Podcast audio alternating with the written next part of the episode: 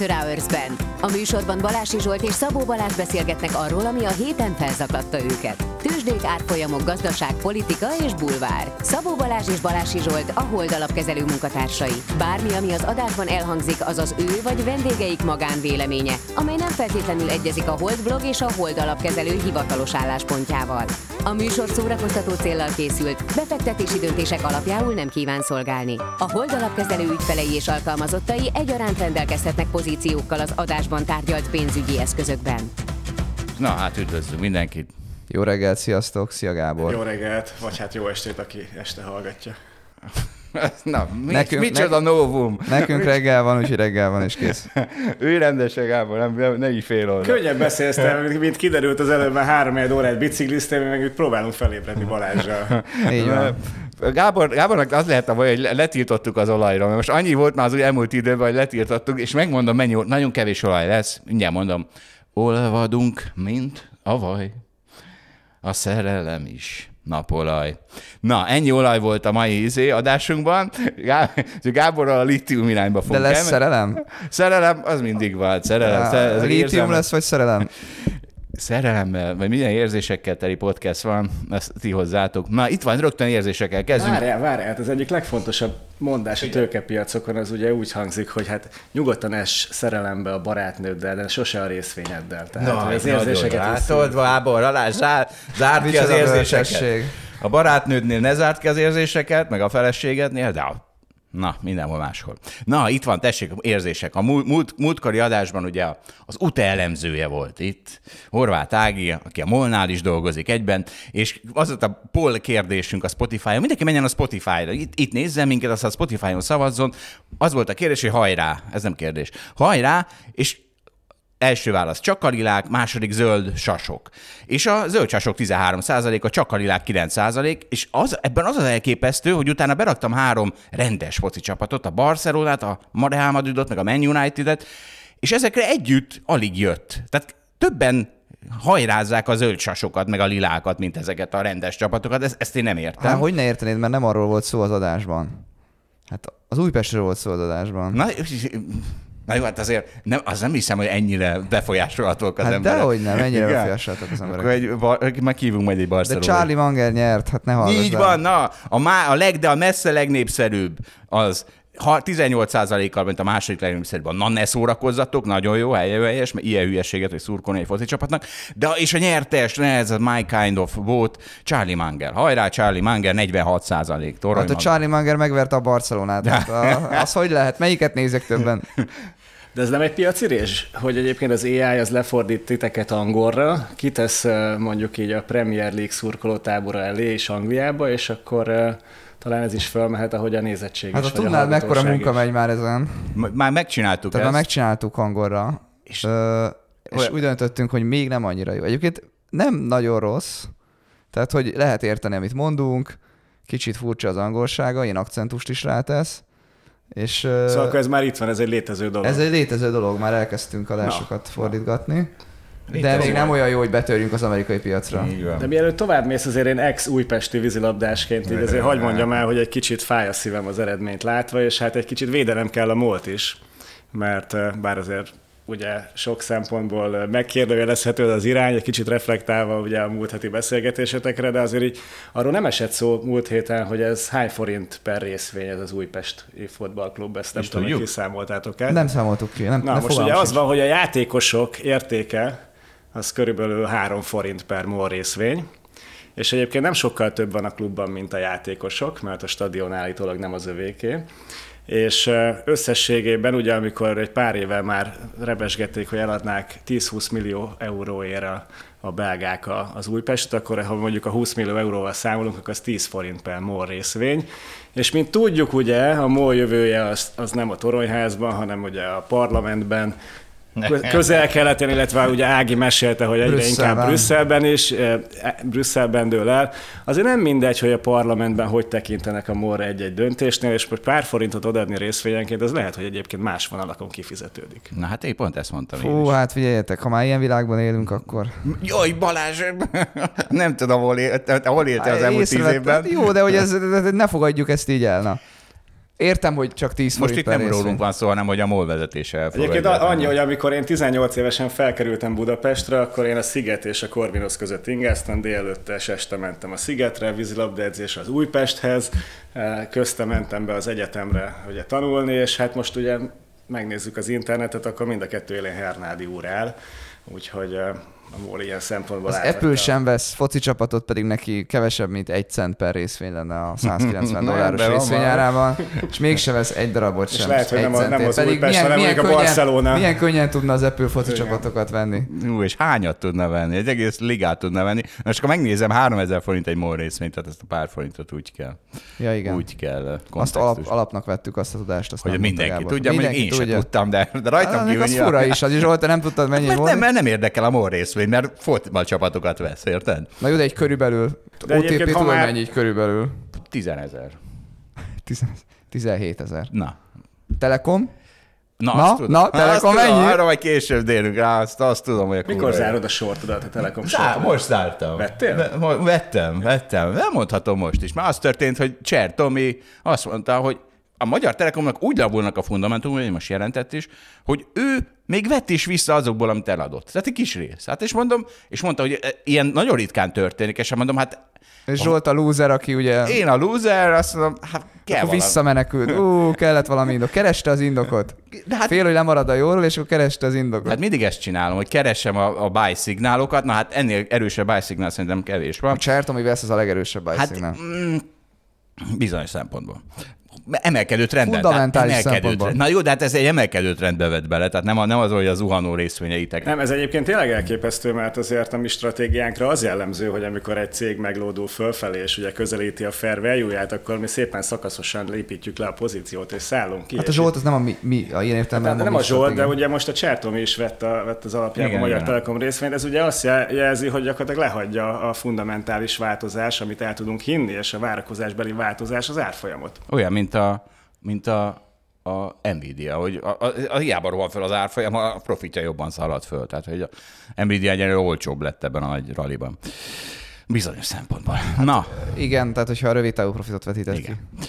Na, de figyeljetek, hát de tessék, itt, tessék. Itt egy versenytársunk. Mondjuk a nevét, vagy nem mondjuk a nevét. Mondhatjuk a nevét, Nem, tudom, miről lesz szó, Találják, hogy találják, találják ki a Jó van, hallgatók. itt egy versenytársunk. Tessék, kiraktak egy olyan hirdetést, hogy alapot adunk a befektetéseidnek, és kirakták a tavalyi egyéves hozamaikat. Értitek? Kiraktak négy, négy alapot, és kirakták, hogy mennyi a hozam, a 18, 21, 24, 26 százalék. Na most én itt is... Szerintem hívjuk fel a marketingeseiket, és mondjuk el nekik, hogy csak az öt éves hozam számít. Nem erről van szó. Arról van szó, hogy végre találtam barátokat. Mert ti, ne, ti nem tudjátok, hogy az öt éves hozam, az öt darab egy éves hozam. Én szerintem. De én ezt mindig ezt kell magyaráznom. És én azért mondogatom én a két havi hozamaimat is, mert az egy éves hozam meg hat darab két havi hozam. Na, és na, szóval végre találtam lelkitársakat, viszont szóval ismerem ott a, a segéd CEO-t, az al CEO-t, és visszaküldtem neki ezt a reklámot, úgyhogy ráírtam az Orion, az Expedíció, meg a Holdbit alaphozamát. Erre az volt a válasz a, a, És mit szóltak? Örültek? Szerétség, mert azt mondta, hogy de ezeken van sikerdíj. És akkor már is ugye a miénkből És akkor mi van? És számogat, akkor mi van, még úgyis sokkal magasabbak. hogy mi? Ez sajnos nem olyan jó érvező rész. Miért? Hát a miénkből, akkor ha le, le, miénkből le kéne vonni a sikerdíjat, és úgy kéne ezeket. Akkor is nagy maradnak. Hát, hogy, de hát sokat kell, azért 6 ot szerintem.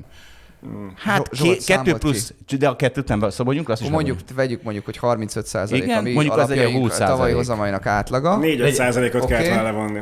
14 százalék a helyes korrekt Igen, azt mondom, 20 sikerdíj. felülteljesítés, Igen, annak a annak 20 a 4 4%, és a fix díjat nem vonjuk le? Hát a fixdiat mindketten levontuk. Ők is levonták, meg mi is. Jó, igen, akkor csak Abban 4 nincs különbség. Akkor 4 jó, akkor Hát és akkor mennyi különb... Akkor, akkor miénk, tehát Akkor az, övék a akkor- legmagas, az övék legmagasabb 26% a miénk meg 30, 31, 33 levonva. Szóval azért, szóval azért akkor még újra elküldöm. Küld el még egyszer. Még Zsolt. egyszer elküldöm. Segítünk érvekkel téged, hogyha itt számolni kell, akkor csak szóljál, és akkor segítünk, jövünk.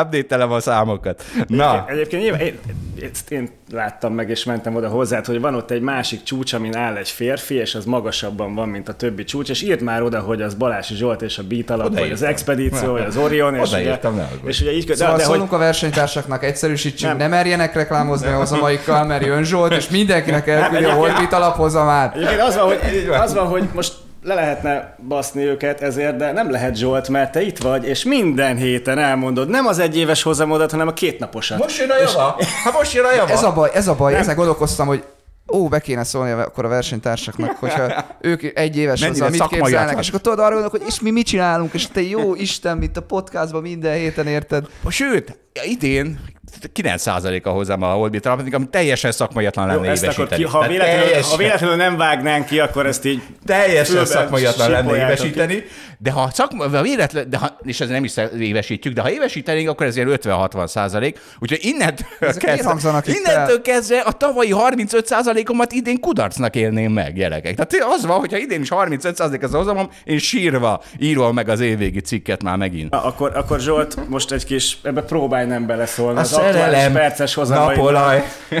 Na, tehát, hogy azért ez, ez roppant gáz. Nem, A, tehát az, hogy itt, az, tehát először is ugye nekünk egy, egyfajta, tehát ténylegesen küldetésként fogjuk fel azt, hogy a magyar társadalomnak a megtakarításai az ne olyan rossz módon legyenek befektetve, mint ahogy most, ne- hanem sokkal optimálisan legyenek befektetve. A befektetési döntések ugye sokkal eh, hosszabb időtávot, jobb mérlegelést eh, latba véve szülessenek meg. És akkor ez a, itt van ez a podcast, ami egyébként valóban segít edukálni a népet, teszünk is érte, ne zavarjuk össze a fejekben a, a szórakoztatással. Senkit ne zavarjunk össze szórakoztatással, amitől aztán szívesen hallgatja a podcastet, mert mi lesz itt akkor? Az 50-60 százalékot neki törölje ki a fejéből, az egy nem létező hozam. Zsolt álmai, Zsolt nagyon, álmai. nagyon, nagyon leegyszerűsítve egyébként, hogy egy kicsit megvédve a versenytársainkat és maga- magunkat is szerintem egyébként ki lehet állni a nagyvilág elé, és lehet reklámozni az egyéves hozamot is, hogyha egyébként mellé el tudod mondani azt, hogy három és öt éve is igazán jó hozamot tudtál elérni.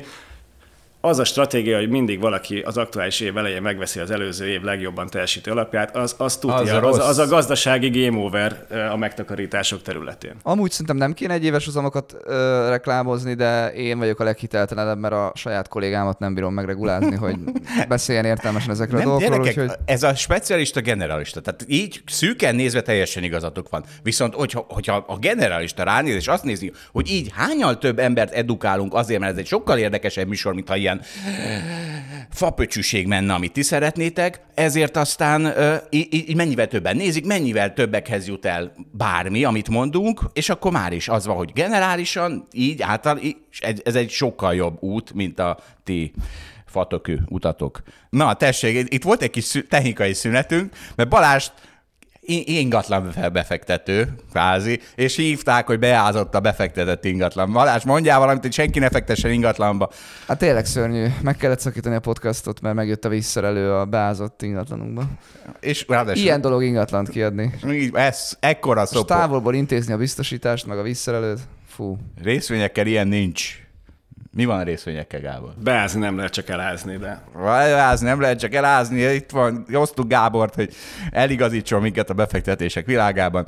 Na, és Na mi jön? Mi a mi téma? jön? Mi jön? Na most jön egy kis a, izé, passzív-aktív, mert az történt, hogy a Viktorra ugye beszélgettünk el a passzív-aktívról, de aztán egyszer csak Botont küldött nekünk egy, egy podcastet, ahol Ritholz beszélget valami value, amerikai value Hát befektető. ez a Masters in Business, igen. Igen. ilyen E, Híres és podcast. Nagyon hajaz arra, ahogy mi is gondolkozunk a dolgokról, hogy sokszor van valaki, aki fundamentálisan gondolkodik. Igen. Na, és akkor, és akkor abból idézek néhány izét, és néhány ilyen gondolatot, és akkor azt megbeszéljük. Találtunk egy barátot, egy testvért Amerikában. Amerikában. De, és, és az, az az üzenet, hogy egyre, Boton találta. egyre kevesebben vagyunk, az az üzenete. Igen. Na, itt- és akkor, na tessék, itt van a, azt megkérdezted tőle a Ritholz, hogy miben más ez a value investment, mint 20-30 évvel ezelőtt, és akkor, és akkor mondta, hogy hát egész más, mert amikor mi kezdtük, akkor azt mondták az emberek neki, hogy minek még egy hedge fund? Hát millió ember keresi a value-t, szarrá van elemezve minden, mit akartok itt, fiúk? És azt mondja, most arra ez teljesen megváltozott, elfogytok. Van szegmens, azt mondja az amerikai részvénypiacon, mondjuk a Russell 5000, azt hiszem erről, ilyenről beszéltek, amiből, amiből 3000 részvényt már, már senki nem elemzi. És, és csak akkor veszik észre azokat a cégeket, ha épp felvásárolja valaki, mert akkor azt me- megértik. Például, vagy, vagy bár bármikor szálljatok rá, így mondok ebből izébe, és akkor ezt szóljatok hozzá, ami, ami, ami, amihez Jó, akartok. jó, jó. Ö, A és nevét mondd el az úriembernek. Nem azért. tudom a nevét. David Einhorn. David Einhorn. Uh, és akkor mondja, hogy persze így a value vás- vásárlók fogynak. És, és és azt mondja, hogy ez, ennek az a következménye, hogy nem szabad, ahogy régen, egyrészt tízes péperen vásárolni, csak négy-ötös péperen, ez az egyik következménye. Másrészt, hogy nem szabad arra számítania, hogy megveszel valamit, tízes péperen, és majd jön a többi value befektető, aki kicsit később veszi észre, és majd fölhúzza, mert nem jön. Mert nem jön. És ezért, ezért arra kell köterekedni, és mondta, erről beszéltünk mi is, hogy a, meg kell venni olcsón, és csak olyat szabad venni, ami kifizet. Kifizeti a tulajdonos. Sőt, ugye azt is mondja, és ez egy fontos, hogy nem elég az sem, hogyha kijönnek a jó hírek, jó hírek amik alátámasztják, hogy igenis megtörtént az a turnaround story, újra profitábilis a vállalat, újra vissza lett állítva a rendes pályára, mert egyébként a figyelem hiánya, az elemzők hiánya, az eldugottság, radarattisága miatt ez, ez nem elég, és nem jön az ár felszínre. És azt mondja erre, azt mondja, hogy ugye, hogy az a frusztrációja, hogy bemegy a munkahelyére, látja, hogy pozitív newsflow van a longjain, a, a részvényein, negatív newsflow van a shortjain, tehát a, a drága cégeken, tehát rohadtul örül, hogy most akkor azt keresni fog, majd azt látja, hogy valóban, amikor jelent a cég, akkor egy napig úgy reagál, ahogy kell, mert akkor észrevették, hogy hoppá, ez egy olcsó cég, majd a következő 30, 90 napban, amíg eltelik egy negyed év alatt, folyamatosan erodálódik. Miért? Mert fogynak el a value befektetők, mert folyamatosan vonják ki tőlük a pénzt, el kell adniuk a value részvényeket, és mondja, hogy egy frusztráció az élete, amíg rá nem jött erre az egészre, és ezért most már olcsón vesz olyan céget, amik kifizetnek. Nem, az a durva, hogy mekkora hasonlóság, hogy mit ebbe a Zsidai Viktor ült itt, és akkor pont erről beszéltem én is, hogy hogy olyat kell választani, ami még ki is fizeti, mert, mert az árfolyamban nem lehet bízni. És utána Botont küldte ezt a podcastot, és hogy ez a csávó pont tök ugyanarról beszél, csak ő Amerikába fektet be nyilván, tehát ő Amerikába keres valószínűleg nem large cap, tehát nem az Apple-be fektet meg a Microsoftba, ugye nem pont, hogy kis cégeket keres. És az is durva, hogy azt mondja, hogy talál 4-5-ös péperen cégeket. Meg kell nézni a portfólióját, hogy mi van benne. Tehát, hogy tényleg nagyon, nagyon érdekes. És akkor van még egy, amitől a, igazán a barátomnak éreztem, egy ilyen félmondat, ami, ami talán nem a lényeg, amiről beszél, de, de nagyon, nagyon idevág, hogy mondja, hogy mert a value-nak az ellentéte nem a gross, hanem az anti-value. És akkor azt kifejtem, hogy ez mit jelent. Ez, ez, de ez pont így gondolom én is, és annyira idegesít. A, a világban van ez az egyszerűsítés, most ez a befektetői világban van, hallgatók azért nem ezzel kellnek, fekszenek, hogy a befektetői, tehát a részvény univerzumot azt mindig úgy osztják föl, hogy vannak a value típusú befektetések, meg a growth típusú befektetések. És gyakorlatilag két részre bontják teljesen a, a, a világot. És akkor azt mondják, hogy a growth az, ami nem tudom, hogyha a várt növekedése a következő három évben átlagosan nem tudom, nagyobb, mint 5 vagy 10 százalék, akkor az growthnak számít, value-nak számít, és akkor mutatószámokat, hogyha a price per book value mutató, vagy a paper mutató, nem tudom, e, ennél valami annál kevesebb, akkor az meg, az meg value. Na de hogy ez egy hülyeség, mert, mert, mert, mert nem, ezt hív, mi nem ezt értjük value-nak, mi, ne, mi nem azt hívjuk value befektetésnek, ami ezeknek megfelel. A szemlélet a lényeg, és tényleg tök, tök ugyanazt mondja, mint mi barátkoznunk kell vele. Mert azt mondja, hogy csak ennyit mond, hogy, hogy ugye az a value, lehet a, a gross, amit, amit a definíció szerint az előbb grossnak mondunk, az is lehet value befektetés, ha az olcsó ahhoz mérten, amilyen a növekedés mint ahogy mondjuk én is vettem a Hold Expedíció alapba tavaly meta részvényt, pedig az minden mutató szerint egy gross részvény. De hát amikor 90 dollár az árfolyama, akkor ez egy value részvény. Amikor meg 480 dollár az árfolyama, akkor meg nem egy value részvény. Tehát, hogy így kell nézni. Value az egy szemlélet, és simán lehet növekedési papírokat, meg stagnáló bevételen rendelkező papírokat is venni, tök mindegy, a value az segít, az egy mankó, az, az segít neked abba, hogy, hogy tudj az elveit szerint befektetni. Teljesen egyetértek valójában úgy hangzana a helyes bontás, hogy vannak a növekedési pályán lévő új iparágak és azok cégei, illetve a hagyományos régi gazdaság eh, már eh, penetrált piacokkal rendelkező eh, érett szereplői, és akkor az egyiknek tud nőni a, a jövedelme, jövedelemtermelő képessége, a másiknak nem. De igen, hogy a, ugye elhangzott, amikor te vetted a metát, ugye, és a Facebook, nem tudom, a mai árfolyam hanyadán volt a Ötödén. Ötödén. Akkor ugye ilyen szlogeneket eh, mondtunk itt az alapkezően belül, hogy the growth is the new value. Eh, egy kicsit átkötve ezt, és egyébként én, én mondok Mindenre neked, van egy mondás. Én mondok neked egy másik példát, ami, Ez egy ne, ilyen szakma. ami nem a tavaly ősz, vagyis már tavaly előtt ősz, hanem a jelen, Ugye a, van itt egy eh, olyan trend a világban, ami megkérdőjelezhetetlenül tör előre, ugye ez a klímavédelmi törekvések hátán menő energia átállás, ami arról szól, hogy rengeteg, akár megújuló erőművel, akár akkumulátorra, bármivel kell teleszórni a, világot elektromos autókkal. Ez mi? Ez ugye egy growth story, egyértelműen, mint több autó lesz, több lítiumot kell bányászni, több akkumulátor lesz. Ez a, ez a szegmens, ez gyakorlatilag most úgy járt, mint 2022-ben a technology szegmens, hát le lett ötödölve az árfolyama, konkrétan van olyan Clean Energy Index, aminek 80%-ot esett a tetejéről a, az értéke, value szemüveggel roppant érdekes. Nem az egész, de van Két éve egy marha drága grossz papír volt, és ez az egész grossz, biznisz most, így, meg, így most van, meg, és veszünk van, is. Tehát, hogy van. Tehát szélerőművet nem tudtunk volna venni két éve, mert drága volt, grossz papír volt, most is grossz papír, most meg olcsó, úgyhogy van is a portfóliónkban. Igen. Visszamegyve még erre, mondja, hogy például a fundamentálisan broken a piacok, ez össze vannak törve, és ugye az a baj, mint Charlie Mangeréknek is volt, hogy géppénz van, azt mondja, algoritmikus pénz van. Nem érdekli ezeket az érték, csak az ár. Mennyire ez 15 perc múlva, vagy egy óra múlva. És ezek nem, ezek nem az értékről alakított vélemények, ezek az árról alakított vélemények, mert a passzív investorok, azoknak az értékről nincs véleményük. És, és és feltételezik, hogy mindenki más elvégzi ezt a munkát. Bocsánat, hogy... itt szerintem keveredtek dolgok, tehát ugye a passzív, az egy hosszú, legtöbbször hosszú távú befektető, csak ugye ő nem trédel. Ő neki lett pénze, megvette a passzív ETF-et, mondjuk S&P 500 indexben, örökké ott ül.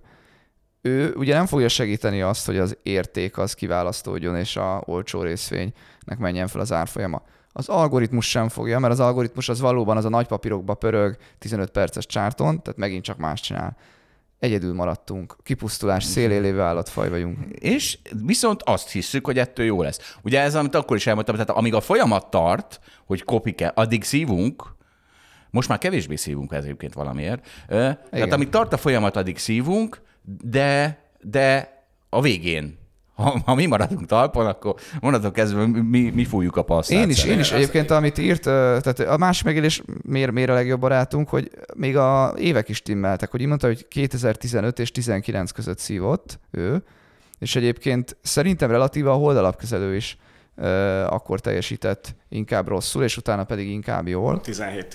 17-19, igen, most kicsit, volt, igen. igen. most igen, nem 5 évig teljesítettünk rosszul, de hogy, de hogy a, én nekem is, amikor a alapom elindult, ez 18-ban volt, akkor az elején teljesítettem rosszul, és ugyanez volt az érzésem, amit leírt, tényleg teljesen ugyanez, hogy hiába elemzel, hiába nézed, sosincs igazad, mert a kis papírt senki nem érdekli, mindenki a nagy papírba pörög, mindenki a Apple-t veszi, meg most akkor az Nvidia-t, mindig meg volt az aktuális sztár, régen nem az Nvidia volt, de, de a lényeg ugyanez, hogy mindig valami nagy papírba pörög mindenki. Na, ehhez van mondata, mert ugye a, a, a value az miről szól? A mean reversionről. Tehát arról, hogy valami olcsó lett, akkor az elmúlik az olcsósága, magyarul visszamegy egy kicsit átlag értékeltségre, és ha valami drága lett, akkor az is visszamegy. Tehát erről szól a value befektetés a mean reversionről, hogy minden visszatér az átlaghoz. És azt mondja, hogy onnantól kezdve, hogy, hogy az aktívak, aktívakból megy a passzívakba a pénz, hogy a value-ból megy a growth felé a pénz, nem mean reversion van, hanem diversion van. Innentől kezdve a, annyira megváltozott a piac, hogyha ha, ha jól akarsz teljesíteni, akkor az overvalue-t kell, tehát már a túlértékeltet kell, hiszen nem mind diversion van, hanem diversion van. Tehát ami egy kicsit túlértékelt, az azt fogja jelenteni, hogy elkezd egyre túlértékebb lenni, emiatt a pénzáram miatt. Na, ez is, ez, ez is jól, jól harmonizál azzal, amit te mondtál. Igen. Egyébként az jut eszembe, hogy, hogy, hogy ugye mi, mi, mi, a mozgatórugója, mi az üzemanyag ebben, ebben a trendben, ami most már azért egy jó 15 éve zajlik, és ami valahogy onnan indult, ugye, hogy az értékesített ETF-eknek talán a 20%-a volt passzív, és 80%-a aktív, és most már ugye több az értékesített, meg az állomány is a, a passzív ETF-ekben. Ha belegondoltak azt, hogy ugye kicsit visszautalva, hogy mit, ugye mindenki abból él a világon, hogy valamilyen terméket, szolgáltatást elad a BlackRock azért lett a világ legnagyobb alapkezelője, vagy egyik legnagyobb alapkezelője, mert legyártotta azt a terméksort, azt a rengeteg alapot, amit olcsón, szexin, jó sztorival oda tudja tenni az emberek, az, a megtakarítók asztalára, és, és azok megveszik. A BlackRock nem azért indított kriptó alapot, mert ő aztán baromira kriptóba bármilyen állást foglalna, hanem, hanem azért, a parasztok kriptó, szeretnék. Azt. Hanem azért, mert pénzt akar keresni azon, hogy más ember a pénzét, vagy hát a bőrét viszi vására. A BlackRocknak aztán totál mindegy, hogy a bitcoin merre megy, ő szépen lecsárgyolja a saját kis szeletét. És akkor visszautalok oda, hogy egyébként meg eladás szempontból, most akkor melyiket vennéd meg Balázs? A fantasztikus AI technológiáért küzdő Nvidia-t, ami megváltoztatja a jövőt és végtelen termelé, termelés vagy termelékenység javulást hoz a világnak, vagy egyébként azt a szénbányát, aki egyébként döglődik, tíz év múlva amúgy is becsuk, és, és olyan nagyon sokat nem is tud már Attól többet keresni. mennyire adják. Attól Na jó, ugye erre Igen. álljunk meg egy picit. Mindenki bekaphatja a rovatunk, egy kis beszúrás, bitcoin 59 ezer, mindenki bekaphatja. Még egy ilyen hét, mint ez a mostani, amiben csak két és fél nap telt el, akkor úgy all time high van. Na folytasd. Hozd el a Magyar Telekom árfolyamával. Miért? Mert akkor már nem néz ki olyan jól. Ez igaz. De a Magyar Telekom el- árfolyamával elosztva semmi néz, nem néz ki olyan jól. Mindig az emelkedőkkel. Nem szabad berakni a nevezőbe az emelkedőket. Hát ha tíz éves távon nézzük a bitcoin per telekomot, akkor azért nem néz ki arra Tíz éves az nem számít, Gábor. Na, de, de kicsit visszakanyarodva oda, mert ugye van még egy aspektus itt, hogy tehát azt már megértjük, hogy miért mennek előre a passzív alapok. Ja, egy fontos dolog, hogy olcsó, mert ugye rá lehet sütni a bélyeget az aktív alapkezelőkre, hogy hát mekkora díjat elkérnek, és nem is tudják megverni az indexeket, hát akkor miért ne adjuk oda 20 bázispontért, 50 bázispontért, nem tudom milyen China ETF-et, meg a AI ETF-et a népnek végtelen mennyiségben, tehát ugye a, a, a valamennyire ezeknek a sikere az aktív alapkezelők többségének a kudarcából fakad. Viszont, ha belegondolunk az, hogy nem tudom hány nemzet, vagy kihalt egy, vagy hát gyakorlatilag most már ahogy telik az idő, 10-20 éve, ugye még többről beszélt. Erről beszélgettünk. Kezd hogy kihalni ez a nemzedék. Ismert bárki Warren Buffetten kívül híres value befektető? Tehát ugye, hogy Hát van-e híres value befektető, aki mondjuk annyi idős, mint te Balázs, vagy, a- vagy, vagy Zsolt? Azt mondta, a Pálfi Zoli, jó azért, ha van ilyen? Amerikában, akkor nem biztos, hogy ismerjük. én őt. ismerek kettőt, egyébként itt ülnek a, a az irodánkban. De... Nálunk? Hát az mindenki Igen, híres, igen. persze. Na, de, Ez a magyar, magyar szinten világhírű, vagy Igen, igen, igen, igen. A magyar ugaron. igen. Na, figyelj, mehetünk a durva New Energy témádban, még kivégeztem a Nem, nem, nem, nem menjünk tovább, maradjunk még itt egy kicsit, és, mert tényleg Ajaj, az van, ajaj. hogy, hogy és a Pálfizoli példáját akartam mondani, Pálfizoli dolgozott nálunk, amikor én idejöttem, együtt jöttünk, ő is elkezdte elemzőként, ő egy év után kiment Londonba, azóta is a Fidelity-nél dolgozik, és ott fund manager, és a Pálfizolival jóba vagyunk, és ő minden évben hazalátogat ugye egy kicsit, és akkor ebé- ebédelünk együtt így közösen, és eh, hát é- azt éreztük, hogy a Zoli, egy, tehát a legutolsó ebédnél már az volt, hogy csak a grossz részvény. Mondjuk öt évvel ezelőtt mondjuk kétharmad grossz részvény, egyharmad value. Tehát, hogy a, egy Gábor, ilyen- várjál, ne haragítsunk magunkra minden versenytársat. De várjál, nem, nem, nem, nem. Azt- azt ne, akarom hogy- mondani, hogy Még ott- a Fidelity is írogat majd e-maileket. Nem, ott, ott akarok kiukadni, hogy konkrétan, eh, de ezt ki is mondta Zoli, hogy ahhoz, hogy ő túléljen Londonban a Canary Wharfon, eh, mint alapkezelő, az elmúlt 10-15 évben ahhoz csak úgy lehetett, hogyha grossz részvényekbe fektettél. Egyébként meg az olyan alapkezelők, akik, vagy kollégák, akik a value-ban hittek, azok már nem dolgoznak ott. Mondtad neki a tavalyi hozamomat? És, és még egy, tehát hogy ugye, ugye mi abból élünk, hogy a piacon... Várj, az a baj, az a baj, Az- az hogy- az a baj, annyi volt. igazából igen, tehát hogy még a Gábor jobb, mint a tiéd, akkor miért nem a saját Mondtad neki a tavalyi hozamodat, mi, mi, Gábor? tudod, a sajátjáról is beszélhet, Szeretném- mint szeret- jobb, mint a tiéd. Mi, mi van Hogy ezzel? én nem az enyémről beszélgetek? Szeretném egy kicsit a mérséke, mérsékletesség és a szerénységet képviselni a podcastban, mert úgy érzem, ez némi hiányt szenved itt, de a, de a lényeg a lényeg, hogy, hogy ugye, ugye mi abból élünk, hogy a piacok, piacokon félreárazásokat fedezünk fel. Egy olyan piacon egyébként, ami megy ebbe a szétszakadás irányába, és egyébként kihalnak azok az emberek, akik szintén keresik és próbálják helyre tenni ezeket a félreárazásokat, egy ilyen piacon napról napra, évről évre, ha ez a trend folytatódik, Koptak egyre el. több gólhelyzetnek kell születnie, egyre több félreárazásnak kell születnie. És egyébként olyan szempontból mi azért nem látjuk ennyire katasztrofálisnak a helyzetet, mint ugye az, a David Einhorn, mert azért, hogyha itt a, ugye mi is egy radar alatti elfeledett figyelem fókuszában nem lévő területen mozgunk igen sokat, ez itt ugye Közép-Kelet-Európa, ténylegesen elfeledett része a világnak, nem is éri meg odafigyelni erre sok szempontból Londonból, New Yorkból, sem elemzői, sem portfóliókezelő oldalról, de azért itt elmondhatjuk azt, hogy nekünk nem kell itt mindig megvárni azt, hogy felvásárolják az adott céget, hanem igenis helyre rázódnak a, a... Tehát azért, ha most megnézzük, hogy milyen részvények voltak 5-10 évvel ezelőtt a portfólióban, és milyenek vannak most, és azok, akik nincsenek most, azok miért nincsenek, azok azért vannak, mert szépen meg- Megdrágultak. Meg, megdrágultak, igen, igen. Tehát, Fölment az áruk. igen, és, és a másik, hogy most volt ugye nemrég, ugye időnként leülünk, és így minden elemző, minden portfóliókezelő összerak egy, egy, egy, ilyen scoring, egy Excel fájlt, amiben Én így- nem. Mert te nem vagy elemző. Igen, tehát így össze... Egyébként várjuk, hogy te is Én vala... mindig elhatárolódom, mert, mert a- már az a bajotok, hogy Én akartam- jaj, szemét úgy csinálsz, mint ha itt dolgoznál. De én akartam is írni neked, hogy Zsoltán elfelejtetted beletölteni a te általad elemzett cégeket. De ha És beletöltöm, akkor meg az a bajotok. Tehát, ha De nem, hát az... Zsolt, semmi baj, Zsolt nem elemez cégeket. Hát Világos, nem gond. De hát ő podcastot csinál, ahol mi ugye elmondhatjuk, hogy mit elemzünk. Ez Meg hozamot, Gábor, nem tudom, hall, mo- bemondtuk? Ne, ne, ne, ne, tovább. Na, tehát, hogy de most ez egy kirá, kirázol itt a gondolatmenetemből. Tehát összeraktuk ezt a listát, évről, fél évről, fél évről összerakjuk ezt a listát, és akkor olyankor megnyugszunk, mert ugye ott van, hogy nem tudom, egytől száz részvény van általában azon a szűkebb radaron, ahol már, ami már vagy befektetve, vagy elemezve, vagy befektetés szélén táncolva érdekes számunkra. És egyébként azt láttuk, hogy mondjuk a, a top 50-nek a, a, az, az átlagos upside az, az egy 40-50 százalék. Tehát, hogy van keresni való, és amikor besétált ide a múltkor valaki, hogy hogy hát itt, itt vagyunk 2024 elején, és egyik befektető társunk jött be, egy, egy külsős alapot kezel, 2024 elején vagyunk, rengeteget mentek a piacok, és hogy most ez nem olyan könnyű helyzet, mint egyébként volt, amikor a Covid, a háború, a nem tudom mi, pánik okozta, egyértelműbb helyzetek voltak, és akkor én azt mondtam neki, figyelj, tudod, mibe hiszek? Abba, hogy itt van, nem tudom én, 40-50 olyan részvény, amiben van ö, 40-50 százalék upside.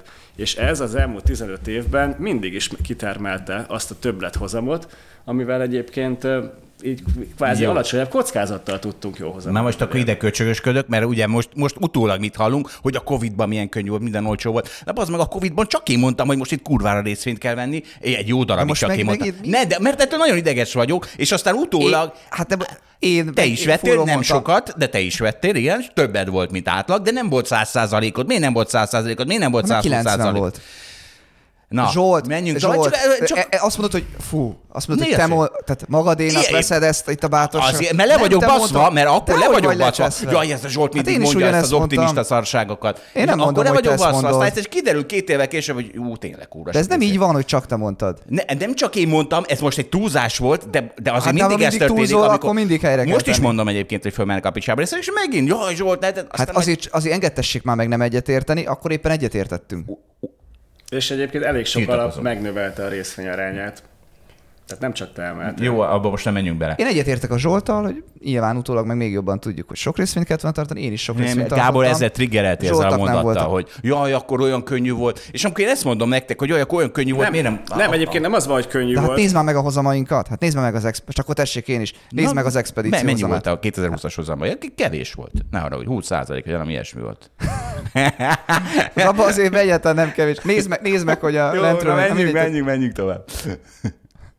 Fel vagy háborodva, triggereltél Gábor. De meg Zsolt, menjünk a úgy litiumra. mintha te lennél a világ király, miközben ugyanannyi nem csinálok úgy, csomó nem csinálok úgy, másnak. hanem ti úgy csináltok, mint hogyha jaj, a Zsolt megint mondja a hülye optimista farságait, és az a két év múlva meg ezt hallom, hogy jaj, hát akkor könnyű volt, mert mindenki tudta, hogy fölmegy a részvény. De csak ezt szeretném leszögezni, két év Nem múlva előveszünk ezt az epizódot. Na Gábor, mondd a Egyébként csak, hogy egy kicsit igazságot tegyek, tehát azért a hosszú távú értékteremtés uh, itt a legtöbb uh, stratégiában, uh, alapban az ugye kettő dologból áll össze. Az egyik, hogy jó időzítéssel növeld meg a részvényarányt, és akkor ezt csak felülről kell nézni, hogy mikor hullik éppen össze a világ, és, és lehet úgy top-down olcsónak ö, tűnő dolgokat menni. A másik meg, amiről előtte beszéltem, hogy azt a listát, az frissítsd hétről hétre, és töltsed meg olyan részvényekkel, ami 40-50-60, adott esetben 100% upside rendelkezik, és azokból kevert ki a részvényarányt. Ne, Így ne, a, ne a, nem tudom én, milyen szexi, éppen rohadtul eladható, végtelen péperen lévő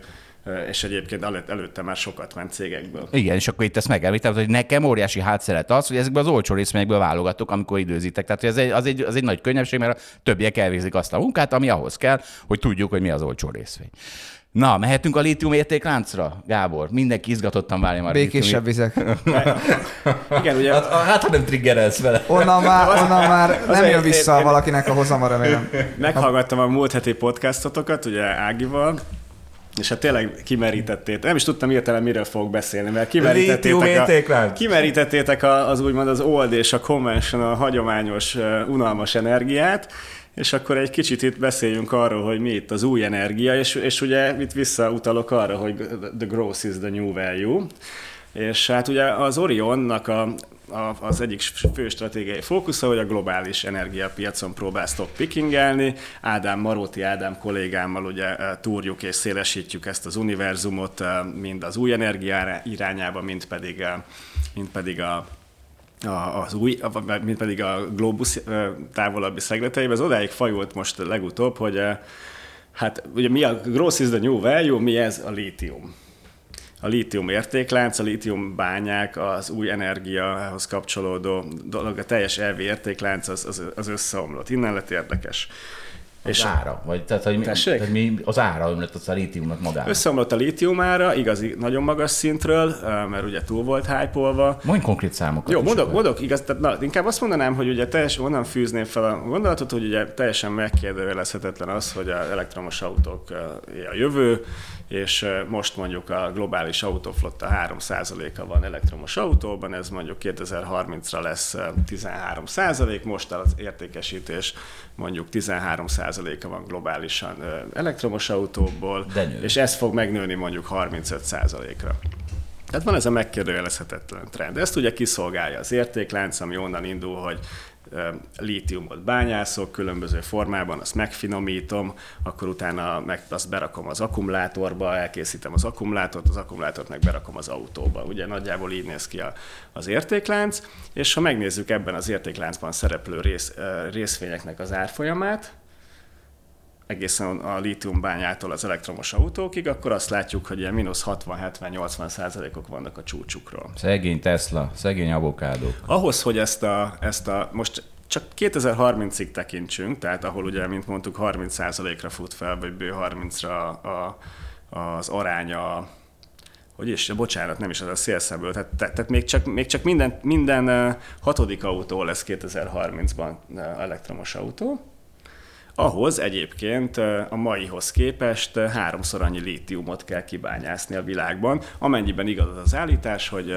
gyakorlatilag az aksik többsége az, vagy a jelentős része az ugye a lítium alapú lesz.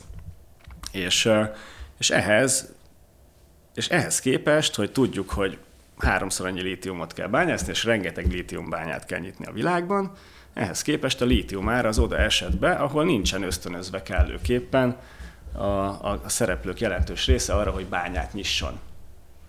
És akkor ugye ez hogy, hogy fog akkor ez így összejönni? És akkor elkezdtünk az Ádámmal nézelődni a, a, a lítiumbányák környékén, beszéltünk, megnéztünk csilei lítiumbányát, amerikai lítiumbányát, ausztrál lítiumbányát, megpróbáltuk feltérképezni azt, hogy ezekben milyen lítiumár van beárazva. Az a, az a tézisünk, hogy ugye nagyjából a lítiumnak oda kellene felmennie, ahol egyébként kellő ösztönzőt biztosít a szereplőknek, hogy tényleg nyissák a bányákat. Ez alatt vagyunk most és ezt tükrözik a, a részvényárak is. Egyébként nagyon érdekes, mert mi most találkoztam először, hogy egy olyan piacon kezdtünk el mozogni, ahol egyébként Ausztráliáról van szó, ahol Hát ha én kötni akarok, akkor évfél és hajnal hat között tudok. Úgyhogy... Ne, mi ebben már otthon vagyunk, mi Wellingtonban trédeljük a forintot. És egyébként... Évente kétszer. És egyébként nem az a gond, hogy mondjuk, hát én, én nagyon szívesen felkelek hajnal egykor meg beadni egy ordert, csak hát broker sincsen, akinek be tudom, tudom adni így évfél és hajnal hat között, hát még szerencsére azért lehet ugye ilyen limitáros megbízásokkal dolgozni.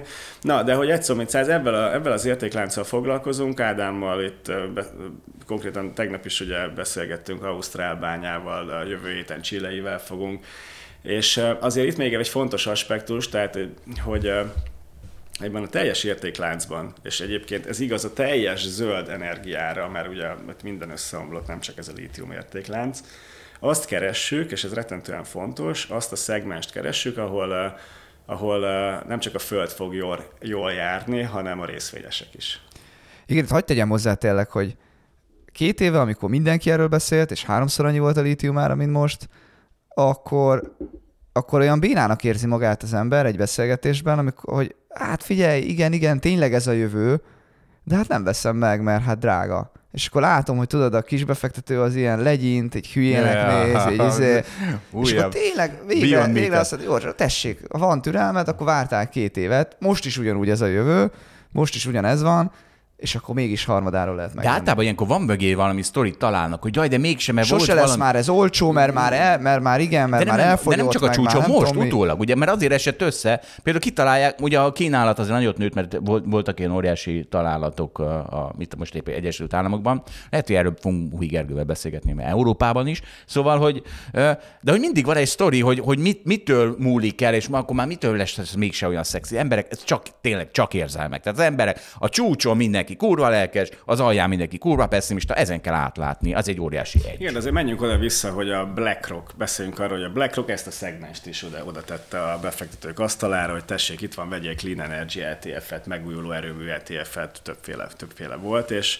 és igazából az van, hogy hogy a fe, hogyan, hogyan képzelhető el az, hogy valaki óriásit bukik azon, ami egyébként megtörténik, és, és, és fullba nyomja a világ ugye a zöld forradalmat.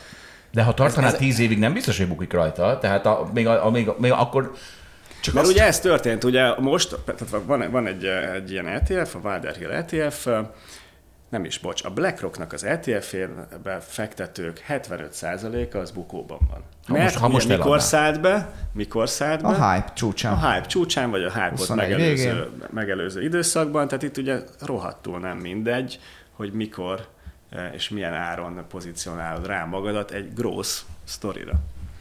Igen, de, de tényleg tehát a legtöbb nagyon menő befektetésnél is azt lehet mondani, hogy az elmúlt öt évben volt olyan időpillanat, amikor az mégsem tűnt olyan menőnek, mégis összeomlott a részvényár. Tehát még a fang részvényeket is, eh, ha megnézitek, ugye most beszéltünk a metáról, de hogy végignézed, tavaly, vagy másfél éve mondjuk így, akkor tavaly év elején eh, sokkal olcsóbbak voltak, mint általában, és ugye megint az is, hogy itt is, hogy ó, hát ezek, ezek ugye vagy ezért voltak jók, mert platformok, vagy azért voltak jók, mert monopóliumok, most azért jó, mert mesterséges intelligencia, de kettők között, vagy három között meg néha azért kicsit voltak. megunták. Egy kis időre megunták, voltak, akkor kell megvenni. vo- Voltak féláron. Tehát ugye, igen, és hogy ez van, hogy és amikor még nagyon fenn vannak, akkor hát akkor ez a jövő, akkor, akkor persze, hogy drága. és de hülye vagy, hogy nincs neked. De hülye Igen, vagy, na hogy most nincs a neked. kisbefektetőkkel szembeni frusztrációnk kibeszélése van. történik. Beyond Nekem sok Meat van ebből. van. Ez a- Beyond, Meat, Beyond Meat frusztráció van, Mindenki igen. bekaphatja a Beyond Meat-et is. Az, az legalább kifúj teljesen, tehát az, az egy egyszerűbb történet. De, de tényleg, tehát na mindegy, úgyhogy, úgyhogy most ebbe vernünk kell az asztalt, amikor néha úgy tűnik, hogy igazunk van. Igen, és, és, itt- és itt, itt sem szabad csukott szemmel, tehát hogy földről nézve, igen, rengeteget esett mondjuk egy ilyen Clean Energy ETF, de, de ugye az van, és akkor itt visszautalnék arra a mondatomra, hogy, hogy azt szeretnénk, hogy ne csak a föld járjon jól, hanem olyan befektetésünk legyen, amivel mi is jól járunk. Az kétségtelen, hogy a teljes értéklánc tesz azért, hogy a föld jobban járjon, de egyébként az értékláncnak bizonyos szintjein akkora a verseny, meg olyan uh, túlköltökezések, meg, meg, meg rossz, meg rosszul megtérülő beruházások vannak, amik egyszerűen a részvényesi értéket nem teremtik, hanem rombolják. Tehát, hogy nekünk ott azt a szegmest kell megtalálni, ahol valamennyire védetnek érezzük ezt a fajta részvényesi értékteremtést. És ez mi kell? Sok munka, elemzés. Uh, ja. Jó van. Uh, Na jó van, mehetünk Uberre? persze. Levezetünk. Na, Gondolom. akkor figyeljetek, mert megjelent az Uber újra. A mai napon az Uber bejelentette budapesti piacra lépési szándékát a főtaxival partnerségben. A személy, és akkor most a főtaxi, a személyszállítás legújabb trendjei és kihívásai azt diktálják, hogy a főtaxi élére álljon a piac megújulásának. Mindezt az applikáció alapú személyszállítás technológiájának úttörőjével az Uberrel teszi. Cégcsoportunk ügyfelei hamarosan főtaxi mellett már az Uber applikáción keresztül is igénybe vehetik a szolgáltatásainkat, és ez elképesztő. Tehát a, itt ez mint valami óriási technológiai megújítás, ez egy kb. 20 éves technológia. Egyébként itt van a Bolt, az folyamatosan csinálja, és nem tudjuk, hogy mi lesz. Tehát ma, ma hatósági áras lesz, akkor bekaphatják, hát akkor, akkor ugyanott vagyunk, akkor gyakorlatilag az Ubernek kihúzták a fő, a fő izéjét, hogy akkor, amikor nagy a kereslet. akkor- Dinamikus árazást Igen, a dinamikus árazást. Úgyhogy azért itt még vannak problémák, na de ez, hogy most itt a taxisok ünnepeltetik magukat az Uberrel, mit szóltok? Nem tudom elképzelni, hogy megváltozna a hatósági árazás. Nehéz, nehéz elképzelni, mert nem tudom, hogy mi lesz. Igen, valószínűleg nem lesz semmi. És akkor innentől Így nem kezdve lesz ez semmi. egy Olyan kénye, lesz. kényelmes applikáció és egy jó brand, ami Mint oda a Bolt. csatlakozik. Így van. Az lesz, mint a bolt. És egyébként nagyon, a magyarok így lopják, mint, tehát a kínaiak ugye mit csináltak, akik oda települtek cégek, azt lopták. Most a, a technológiát, meg a know Na most itt, itt, itt, meg a főtaxi ellopja az Uber izéért, applikációját, és ennyi lesz gyakorlatilag az új, újdonság. Kicsit lemaradva a világról. De egyébként azt elmondom ezt a sztorit, mert taxissal beszélgettem, és mondta, az egy fiatal taxis volt, és mondta, hogy hát a, a és volt, tudjátok, volt egy időszak, amikor a boltnak is nekiestek a taxisok. Itt az el, elmúlt egy évben volt olyan, hogy azok a rohadtak külföldiek. Valami, nagyjából ennyi volt az érvük. És akkor a már taxisiénák, azok gyűlölik a boltot az applikáció miatt. Mert az mit csinál a, az utas? Beül, tudja előre, hogy kb. mennyi lesz az összeg, tudja, hogy merre kell menni a taxinak, és, a, és így, így a taxisiéna, aki, aki azt mondta a fiatal kollégának, hogy figyelj, apám, én már öreg vagyok, én nem akarok itt 8-10 órákat taxizni, én két-három fúvárból szeretném megkeresni a egész napi bevételemet, és az továbbra is keresi azokat a, azokat a utasokat, külföldieket, akiket fölvisz a várba 100 forintért, mert hogy fogalma sincs, hogy mi az, de nyilván úgy, hogy kikapcsolja a mindent kikapcsol. De hát a boltnál ezt nem tudják megcsinálni. Na, úgyhogy pasza. Azért azt gondolom, hogy a taxisénáknak már nagy rész leáldozott. Én is ezt gondolnám, de beültem egy fiatal taxis, és azt mondta, hogy nem, megvannak azok még. Hát a boltnak azért estek neki, ők estek neki a boltnak. Nem olyan régen. Na, figyeljetek, a, a, a, itt van egy nagyon jó izénk. Ö, ö, Gábor, te remélem elég filozófiával elég képzett vagy, tudod, hogy az üres erdőben, ha kidől egy fa, akkor annak nincs hangja. Ez megvan? Ez, így, ez így... Üres erdőben hogy van fa? Na, fa van benne. Ember nincs benne, meg állat. Nem, akkor nincs meg neked. Na figyelj, mindegy, akkor, akkor próbálj követni minket. Valás már kiképeztem filozófiából, meg fizikából. Itt van egy nagyon jó vicc, ezt tetszeni fog neked. Ha az ember, egy, ha egy férfi egy üres erdőben mond valamit, és a környéken nincs egy nő sem, aki ezt hallaná, akkor sincs igaza. Ha? Ha? Nem értitek. Vagy értitek? Minden hallgató Most erre, arra akarsz utána, hogy szeretnél egy olyan adást is, ahol csak te fogsz beszélni? Nem, nem, nem. De egyébként ebben az irányba viszem el, nagyon jó, mert én ezt update-eltem oldalapkezelve. Ha Balási mond valamit az üres erdőben, és nincs ott senki, aki hisztizel rajta, akkor is hülyeséget mond. Na, Na, értitek? Gyerekek, azt hiszem, próbáljátok de... felülni a filozófia vonatunkra. Jó lesz így, köszönjük el. Na, köszönjük szépen, Gábor. Akkor majd vizi, megyünk Köszönjük szépen, sziasztok. Köszi szépen. Viszont hallásra. Sziasztok. Császtok. És ja nem, nem császtok, mert most, most behívjuk Karácsony Tomit, aki, Karácsony Tomi, aki ideges, meg aztán jön Szilárd. Miért ideges? Majd, Majd meg kiderül, meg kell hallgatnod az adást. Na, akkor üdvözöljük Karácsony Tamást is, ismét a stúdióban. Szervusz Tamás! Sziasztok! Szia, a hallgatókat! Tamás feldújítettük, mert múltkor a giroszokról beszélgettük, és ő Tomi a, a girosz... Tomi a girosz szakértő. Ő a girosz szakértő, és lepessimistáztam, mert, mert mindig mindenki pessimista oldalap kezem, és ki van borulva, ő nem pessimista. Na mondjad, Tamás, akkor mi vagy? Hát igazából itt csak azért jöttem be, hogy itt rendbe rakjunk pár dolgot. Hát három, három dolog... Itt minden rendben Azt van. Azt gondolod, hogy itt hülyeségek hangzanak el ebbe a podcastban? Igen, ez szokott lenni bőven belőle. minden rendben van. Annál nagyobb rendben van minden. Na mondjad. Igazából három dologról volt a múlt hosszú, és akkor ebbe akartam megszólalni, egy kicsit árnyaljam itt a képet, hogy mi szokott itt nálunk menni, és abból mi kerül a podcastba be. Az egyik dolog, hogy rakjuk rendbe az, hogy szakmailag a gíroszt, hogy az micsoda, meg azokról milyen állítások hangzottak el. Utána beszéltetek arról, hogy egy ilyen dolgot hogy kell méretezni, a harmadik, hogy ugye erről hogy kommunikálunk, amikor van egy ilyen, van egy ilyen pozink. Tegyél rendet, Tomi. Azért nem mondd el nagyon, hogy mi a gírosz, tehát az nem, az nem annyira érdekes, de mondjad. Mo- nem, nem, ennél, amit akarsz. Nem mondja, Tamás, mondja. Ugye az a baj, az árnyalás, az a baj, hogy az érdekes podcastet unalmasra árnyaljuk. Szerintem egy kicsit ez történik, de mindjárt meghallgatjuk Tamást. Így van, de hát remélem egy 10 percben belefér, hogy ezt így rendbe Az a hat szóljon.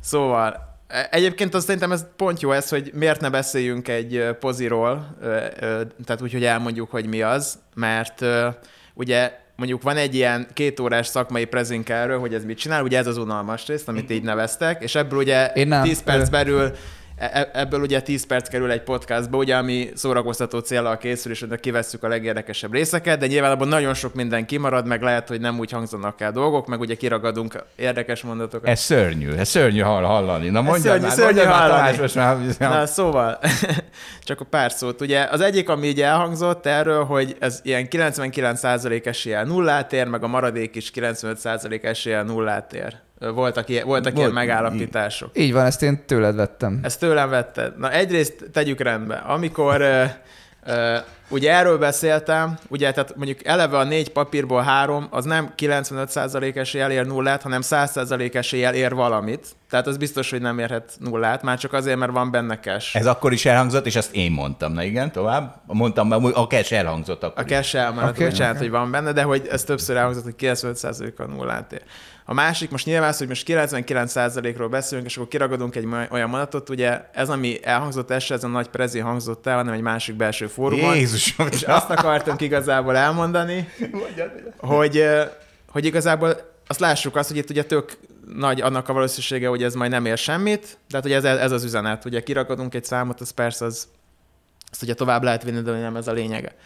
És akkor ugye a másik dolog, amit még ugye mondtatok, hogy ugye ez a nagy eséllyel nullát ér dolog, amikor belekötöttetek, hogy ez, hogy ez négyszerezni tudod, tehát hogy ez mekkora egy hülyeség volt, hogy elmondtuk, hogy ez nagy eséllyel nullát ér. De ezt egyébként pont ez szerintem a lényege, itt mondasz ellent magadnak Zsolt egy mondatban, hogy azt tud valami négyszerezni, ami ugye olyan kicsi, száz, ami kis százalékkal ér valamit, és ugye ez a kicsi érték tud ugye gyorsan négyszerezni. De itt nincs semmi ellentmondás. Tehát a, mert az én állításom mi volt? Az volt, hogy, hogy vannak olyan időszakok, amikor nem azzal kell foglalkozni, hogy ez tíz év múlva mit fog érni, mert nagyon jól látszik, hogy ez most az az időszak jön, amikor mindenki arra az egy százalékra fog fókuszálni, hogy abban az esetben mennyit fog érni. Mert olyan a hangulat. Na, folytasd. Tehát, hogy Na értem, jó, most ebbe jobban most nem szeretnék belemenni. ne, nem kell belemenni, ne, nem menjünk jobban bele. De hogy igazából csak annyi, hogy ezt akartam itt rendbe tenni, hogy itt vannak ilyen várható érték, meg valószínűségfogalmak, és ezek ugye itt, itt keveredtek, meg néha szerintem nem jó volt használva, erről akartam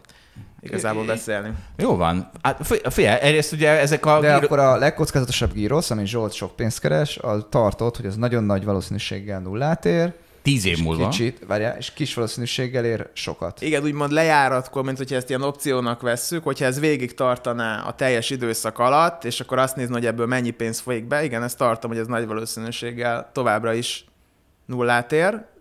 Egyébként. Mennyi? Nem 99? Nem 99, nyilván ez tök nehéz, meg ugye ez nem úgy működik, ez, ezről akartam még így beszélni, hogy ez nem úgy működik, hogy két eset van, hogy akkor nagy valószínűséggel ér nullát, kis valószínűséggel meg tízszerezik, vagy melyeneket szoktatok ugye kierőltetni valakibe, hogy ezt el lehessen így majd mondani utána, hanem ugye ez egy sokkal bonyolultabb... Nem azért, hogy dolog. ellesse, azért, hogy megvegyem. Mert Nem, pontosan azért, hogy tudom, azért. hogy pontosan tudom, hogy te pessimista vagy, ne haragudj. és, és jössz ezzel a 99 és nem vagy hajlandó azt fölismerni, hiába rágom a szátokba. Tehát ezt, ezt például fél éven keresztül mondtam mindenkinek, hogy baszki, ezek föl fognak menni a picsába azért, mert olyan hangulat van, és az Zsolt, lehetetlen, hogy ne menjenek föl. Ugye tudod, hogy a prezit azért tartottuk ebben, mert azt gondoltuk, hogy ez Igen, megéri. De az időzítés, az itt most rohadt fontos volt, ugye? Mert ez ebben a három hónapban négyszerezett. Tehát előtte volt egy ilyen egy éven keresztül, ugye? Egy semmi nem volt benne, és aztán, aztán három hónap alatt ezek négyszereztek. Mert honnan tudod ennyire ilyen biztos, hogy mikor fog ez felmenni? Ez nyilván egy jó Hát képesség. írtam, mindig írtam. Hát ö, nyilván De jeleztük Tamás, ezt van, aki ki tudja számolni, van, aki meg, meg be- begyűjti ezeket a jeleket a piacról, és mond egy nagy valószínűségi bekövetkezési Léci, most te vitatkozz erről a Zsoltál, mert én már kiégtem, De úgyhogy nem, ezzel, most ezzel nem tudom, mit akartok ezzel vitatkozni. Hát, hogy te Specialista- úgy csinálod, hogy mintha ez nagyon könnyű lenne látni. Nem úgy csinálom, úgy miért ti úgy csináltok, mint nagyon könnyű lenne kiszámolni az értékét? Nem nagyon könnyű. Ez se könnyű. Egyik specialista, másik generalista. Egyik se könnyű. Egyikhez ilyen tapasztalat kell, másikhoz olyan tapasztalat kell. Nem, hát nyilván csak azt mondom, hogy attól, hogy valamiről azt gondoljuk, hogy ilyen bonyolult, meg hogy nehéz megmondani, hogy ez mikor megy fel, attól még nem gondoljuk azt, hogy ezt nem éri megvenni. Tehát mondjuk én is kezelek egy alapot, és abban az alapban is van ilyen. Tehát akkor, ha végtelen pessimista lennék ezzel, az es- ezzel a dologgal kapcsolatban, akkor ugye nem rakok bele egy olyan De- De... dolgot, ami ugye nem is kötelező ilyet nekem tartanom, hanem azt gondolom, hogy ez egy jó dolog. Én csak azt mondom, hogy ugye nem, ne próbáljuk úgy eladni egy podcastba, hogy ugye mindent ennyire tudunk, és akkor ráadásul pont van egy ilyen De eszköz. hát nem ez történik. Én nektek próbáltam eladni, hogy vegyetek sokat. Én- nektek, és magamnak vettem sokat. Itt ez történt, mert ettől jók a hozamaink. Na, hagyd a podcastet, ennek semmi köze a podcast. Azért podcastban utána utána Értem, beszélgettünk értem, róla, az érdekes. Jó, És akkor, akkor meg a- volt az első pont, következő. A másik súlyozás. ugye az a méretezés szerint, ami nagyon fontos. Ugye ezt egy kicsit, amitről beszélünk, ezt fogjuk fel úgy, mint egy lottó, ugye? És egy lottónál se csinálod azt, hogy ugye nagyon sokat beleraksz ugye a, a vagyonodból. Nem teszed fel a vagyonod felét egy lottóra, mert hogyha tudod, hogy az nagy veszséggel utána lenullázod magad. Senki ne tegye felteszi. föl, nem De a tesz. Zsolt az nagyobb arányt tesz Miről fel, ugye, Nekem más. másfél százalék volt ebből a rész. Hát de most meg van hat. Hát azért, mert négyszerezett. Hát, de nem adod el, tehát ugye nem súlyozol. át. Adtam el a tetején, most már veszem vissza. Tehát nyilván ugye... Ezek 30%-ot estek közben itt. Vol- Volt egy ilyen durva két hét, hogy ezek 30%-ot estek. Az az így egy. van. Azóta meg vissza is fordult kicsit, szóval ez egy ilyen, ez egy jó kockázatos tudsz, tehát De a ebből is Zsolt, ugye, látszik. ne, semmi baj, csak ugye, tehát ugye a Zsolt itt ilyen szempontból ugye kilógsz, mert a csapat ugye azt csinálja, hogy amikor csökken az upside, akkor ugye általában kevesebbet tart belőle. Te meg sok, tehát csökkent az upside, de te sokkal-sokkal többet tartasz belőle. Ugyanis kiderült, hogy a világ legjobb eszközében ülsz. Ami, amit most, és azért a világ legjobb eszköze, mert meg kell szorozni a De várj, potenciált, fu- ami... Azokra is, hogy fundamentálisan derült ki, vagy máshogy? Ugye ez Máshogy. Nekünk fo- más, hát, így van, de hogy aki fundamentálisan gondolkozik, az, az ugye azzal nem kezd semmit, hogy máshogy te megérzed. Én, én, nem, én nem lebecsülni, meg lebénázni akarom, amit te csinálsz, félreértés ne essék, csak értsd meg, hogy itt, itt, a, itt különböző világok vannak. Én tudom. Van az én, a világ- Nekem nem magyarázd, én ezzel, ezzel A, mit a hallgatóknak vagyok. magyarázom, Na. mert te úgy magyarázod, hogy hallgatók ne értsék. Tehát, hogy tehát te összekevered ezt a kettőt. Ezért jöttem. És ezért jött a Tomi is, igen. Tehát, hogy fundamentálisan, ha csak valaki fundamentális befektető, akkor az elmúlt három hónapban Görögországban nem történt annyira sok jó dolog, ami azt igazolná, hogy ezeknek négyszerezniük kellett. Nem. Ebből az következik, hogy a fundamentális befektető az ilyenkor elad. De a Zsolt nem ad el, mert a Egyébként Zsolt az fel- arra jut, hogy hú, de jó, ez fel tud menni, négyszerezett, ezért tartok belőle. Nem, nem, a Zsolt arra jut, amit hát- nektek is mondtam, arra jut, hogy jó, de jó, most fogja más is észrevenni azt, amit mi már egy éve kiszámoltuk. Így van. És hogy oké, okay, ha ebben igazad van, akkor ugye te sok pénzt keresel, most egyelőre igazad van, és idén sok pénzt kerestél bele, tök jó, tényleg. És hogy csak azt lásd, hogy ugye a fundamentális elv szerint el kell adni, de te egy másik elvet, a sajátjaidat veszed figyelembe, időzítést, meg te megérzed, meg nem tudom, és ebből akarsz pénzt csinálni. Ez egyébként tök oké, okay, hát azért van alapot, hogy ezt csináld, tehát félrét és ne essék, és remélem, hogy jól is csinálod, csak ezt tegyük, csak, csak hogy ezt válaszoljuk. Nagyon jó. Így van, tehát hogy azt mondom, én csak annyit akartam ezzel elmondani, hogy nyilván akkor raknék ilyenbe sok pénzt, hogyha mondjuk lenne száz ilyen dolgom, mert akkor, hogyha várható értékben azt gondolom, hogy jó, akkor az úgy összesen úgy lehet sok, de egy-egy poziba ugye nagyon koncentráltan belerakni, az ugye ilyenkor lehet káros. Most a másfél százalékot egyetértek, ezt egyelőre- akarom mondani, én egyet, ilyen szempontból egyetértek a Zsolttal, nekem is azért van, mert egyébként van száz ilyen dolgunk. Tehát ugye nem, lehet, hogy száz nincs ennyire kockázatos, de van 50 részvényünk.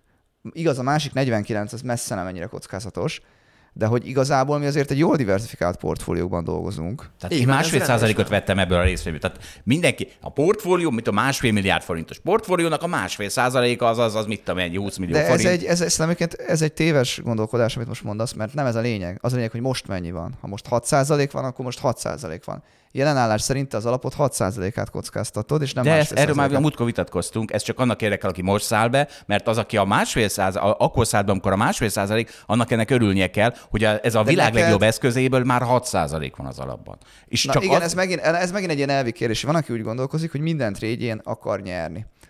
És az is jó, ha, de elég, hogy ne bukjak. Ilyen szempontból akkor mondhatod, hogy te nem fogsz ezen a tréden bukni, hiszen már négyszereztél rajta, már nagyon nehéz, akkor meg kistoppolod a végén. Így van. Oké. Okay. Ugye van, aki meg úgy gondolkodik, hogy mindig, én, én, én pont úgy gondolkodok, hogy nem úgy, mint te, hanem úgy, hogy azt mondom, hogy van a mai világ, és nekem a mai világba kell eldöntenem, hogy mennyit akarok tartani. És a mai világban kevesebbet akarok tartani, mint a három hónappal ezelőtti világban. Ez a különbség a value és a, és a és Így egy van, de most- dinamikusabb szemlélet közt, hogy De most nem arról vitatkozunk, hogy a egyik idióta a másik szerint, csak azt csak szét akarom választani a nézőpontokat, hogy melyikünk hogy gondolkodik. És itt is az is vicces, hogy mondtad, hogy a tiéd a dinamikus szemlélet. Hát szerintem pont a másik a dinamikus szemlélet, amikor reagálsz arra, hogy megváltoztak ugye a...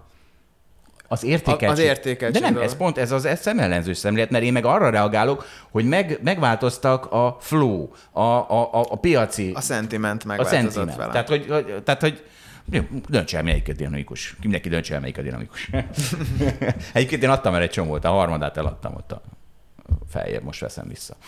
Na, ö, még valami? Tehát súlyozás, Nem. tehát Tomi szerint keveset kell ebből tartani.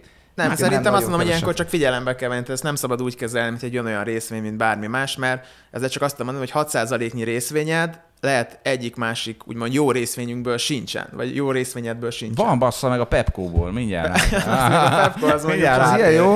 Ott belenyúltál, mindjárt de hogy láss, hogy ugye ez nem egy az egybe váltható sztori egy, egy Pepco részvényel, mert a Pepco is egy sokkal kevésbé kockázatos dolog, az oké, máshogy ez pont az esik, ez meg felmegy, de hogy attól még ez Na jó, hogy elővetted a Pepcot. Na, itt van, tessék. Épp mínusz 5 százalékban Kezdem el, ke- kezdem ezzel, mert most, most a Forbes-ben ugye én kommenteltem, és nagyon vicces, nem hittem el, hogy ennyire vonatkozott dolog történik. Volt egy cikk, ami arról szólt, hogy Mayer Gellért, ő egy ilyen biztonságtechnikai szakértő, és azzal foglalkozik, hogy van egy weboldala is, mindenki nézze meg, hogy, hogy azokat, akik ilyen phishing károsultak, tehát tehát mitől lenyúlják a pénzedet. Azt meg bemennek a számládra, és akár még hitelt is fölvesznek, és azt kiutalják maguknak. Ezek éhes szemetek, ezek a phishingelők.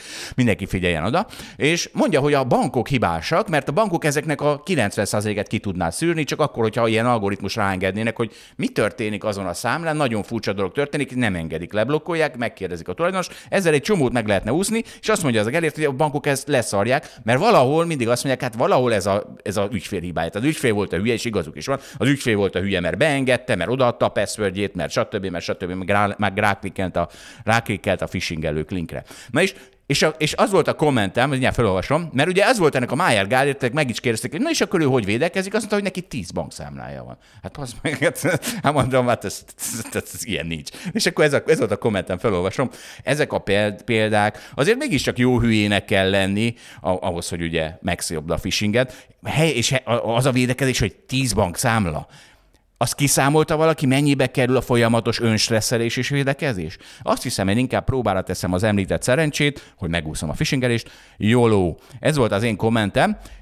És azt hittem, hogy ezzel végeztem is a kapcsolatom a phishingeléssel, mert rajtam nem jutnak át, és bazd meg, az egyik legnagyobb részvénytulajdonom a Pepco, tegnap jött a hír a Bloombergen, 15,5 millió euró veszteséget szívott be phishing attaktól Magyarországon. Nem hiszem el, ott van mínusz 5%-ban a részvényem. Mondjatok erre valamit. Ez a túl nagy szám volt a Forbes-ban. Nem, tehát a, nem a, nem a, a mínusz 5% az nem a 15 milliótól van.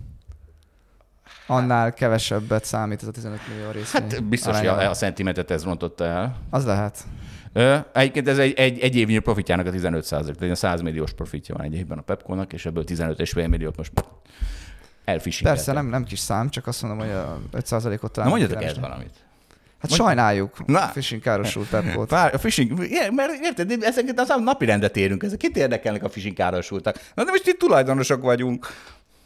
Hát megmondom, ennek, ennek a témának azért nem vagyok szakértője. Én nekem ugye ugyanígy vagyok vele, hogy persze, amit hogy az ember ki tud szűrni, és nagy hülyeséget nem csinál, azért nagy rész meg tudja magát védeni, de ez a tíz bankszámlanyítás azért, akinek nagy vagyona van, azért nem hülyeség. Tehát nyilván, hogy elég, hogyha egyel beszívja az ember, vagy akkor már sokat bukik, de hogyha csak egy ö, van neki, ugye akkor az egész vagyonát kockáztatja. Tehát szerintem ez megint egy ilyen méretkérdés, hogy mikor éri meg tíz felé osztani a vagyonom, és mikor meg, Jó. mikor meg nem. Tegnap lejött a családom kétségbeesve, mert szitkózódva vertem az asztalomat lent a, a, a, a számítógépemnél, mert az egy darab bankszámlámra nem tudtam bejutni, mert az app, meg a web, meg a izé, és nem tudtam összeegyeztetni a passwordöket, és megőrültem. Most ezt tíz bankszámlán csinálnám, akkor, Szörnyű, persze. akkor már lemészároltam volna a család ez rengeteg jelszó, hogy nem értem, hogy Ebbe egyébként én is nagyon rossz vagyok, tehát itt mondod mindegy, hogy mindig az óvatosság, meg stb. Ez, ja. ez jellemez engem. Hát ebbe pont már szerintem túlesünk sokszor a ló túloldalára, hogy ugye olyan bonyolult jelszókat, mindenhova más jelszók, és ennek mi lesz a vége?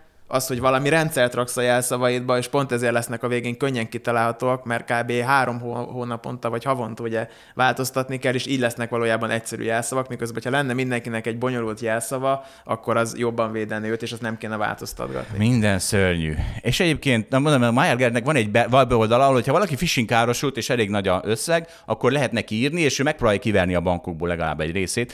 Na, kedves Pepco, írjatok Bazer Mayer Gellértnek, szerezzétek vissza ezt a pénzt, nem akarom mínusz 5 beletni a részvényemet, és most egy aktivista befektetők lettünk, nem? Mert most így felszólítjuk a Pepkót. sajnos nekem is van.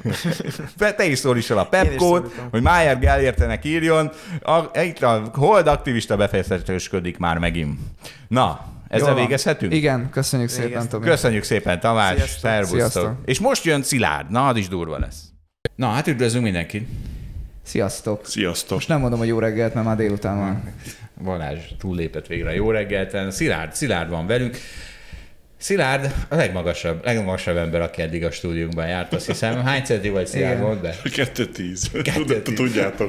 Kettő tíz. Miért nem kosarazol? Ilyenkor mindig ezt mondják. De miért nem kosarazol? Mondom, röplabda, hasonszörű. Jól van. Na, Szilárd, akkor már az azért szakaszán túl van. Igazából most már nem kérdezgetik, nem? Hogy miért nem menték kosarazni. De röplabdában is úgy hívják, hogy center, amit te játszottál? Ja, ja, ja. Na, na fél, Szilárd, Szilárd kezeli a Palomár alapot. A Palomár alap nem egy holdbit alap, de, de De az is egy alap. az is egy, egy Futottak még. alap. Valamint segítünk a nemzetközi szélzben. És most, és, és ő a A lényeget mond, igen, hogy tehát Szilárd nekünk Amerika. Majd Szilárd elmondja hogy röviden, hogy mennyit is élt Amerikában, ezért is segít nekünk külföldi szélzben, de hogy te hozod magaddal ezt a kultúrát, Szilárddal fogunk beszélgetni arról, hogy mi az, hogy hedge fund, és ez miért más, mint mondjuk egy magyar abszolútizamos alap, tehát hogy Szilárd ezt közelről megélte, úgyhogy mindjárt kiderítjük, hogy mennyire. Jó, kezdjük valami aktuálisra. Figyeljetek már, most pont most olvastam a nem tudom kinek a írlevelébe, hogy mindössze 34 évben telt, de a japán Nikkei Index végre all-time high-ra ért ezen a héten. És akkor nagyon érdekes, mert itt van, hogy a izé, miközben ugye 89 decemberében volt szintén a, a, a, az előző csúcsa, akkor 5,7% volt a kamat, most 0,7, um, akkor 144 volt a japán jen a dollárra szemben, most 150, tehát akkor is ugye mind a kettő ez óriási gyengengülés kellett. Mondjatok ehhez valamit, mert az úgy mégis úgy mérföldkő, nem? Hát mindig, Nekem ennek az a tanulsága inkább, hogy milyen sokáig nem tudott teljesíteni a japán részvénypiac. Tudod, mi lesz most? Azok, akik... Szoktam mondani, hogy hát a részvények emelkednek gyerek alapból, hát a GDP-vel megy fölfelé, és akkor mindig ez szokott lenni. Itt az de a ellenpélda. japán. Igen, de a japán. De a japán. És most már nem mondhatjátok. Hát most mit nem mondtad?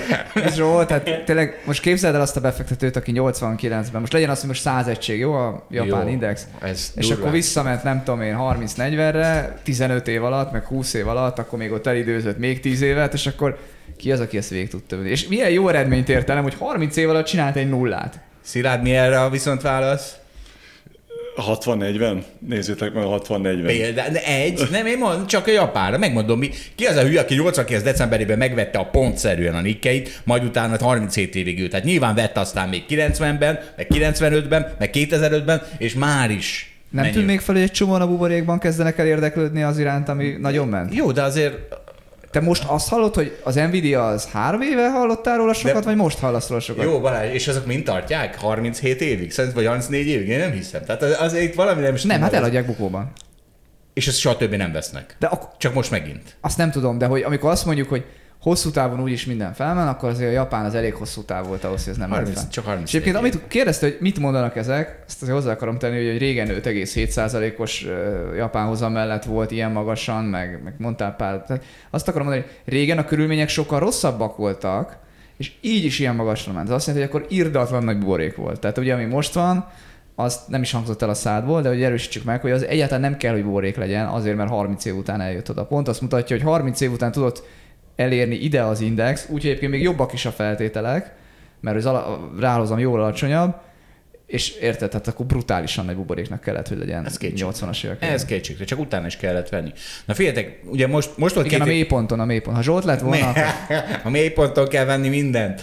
Nem telt is ott kellett volna kurva élet, de ugye két jubileum volt ezen a héten, két éves volt a Holdbit alap, de most ezzel nem idegesítelek titeket, hanem megmondom, a Magyar Telekom meg 806 forint lett, ami azért a kurva anyját, azért érdekes, mert én amikor eladtam 430-on, ugye tavaly valamikor nyáron, amikor volt ez az aukció a, Tavasszal, a, igen. a Magyar Telekom részvényeimet, akkor 403-ra álltam be, hogy majd visszaveszem. Le is konyult, mert az én kottámból játszott, le 405-ig vártam, hogy mindjárt megkapom, nem kaptam, meg elindult, nem nyúltam utána, nem, nem nyúltam utána, nem nyúltam utána, és most ezen a héten 806 forint lett, magyarul duplázott azóta, hogy lemaradtam a Magyar Telekomról. Zsolti, négy- nekem van egy olyan befektetésem, hogy passzívan, Európai Telekom, és nagyon rosszul megy. Még gyorsan szállj be abba, hát ha majd most. Hát, De miért, miért nem fomóztál? nem, mert nem fogom 403, 405, hát... Mert, mert ki, és büszke is voltam rá, érted, hogy nem fomózok, hogy kizárom az érzelmeket, hogy nem nyúlok De jogos, utána, nem is szabad. mint valami kis hülye. Nem nyúltam utána, mint valami hülye, azt most itt ülök, mint egy nagy hülye. Na, tessék, Szilárd, miért jó, ha hedge fundba allokál egy befektető? Nagy Egy- téma. Amerika, itt van Amerika. Itt Nagy van téma. Amerika. Hát nézd, hedge fundok ö, óriási a spektrum, tudjátok, tehát van sokféle fajta.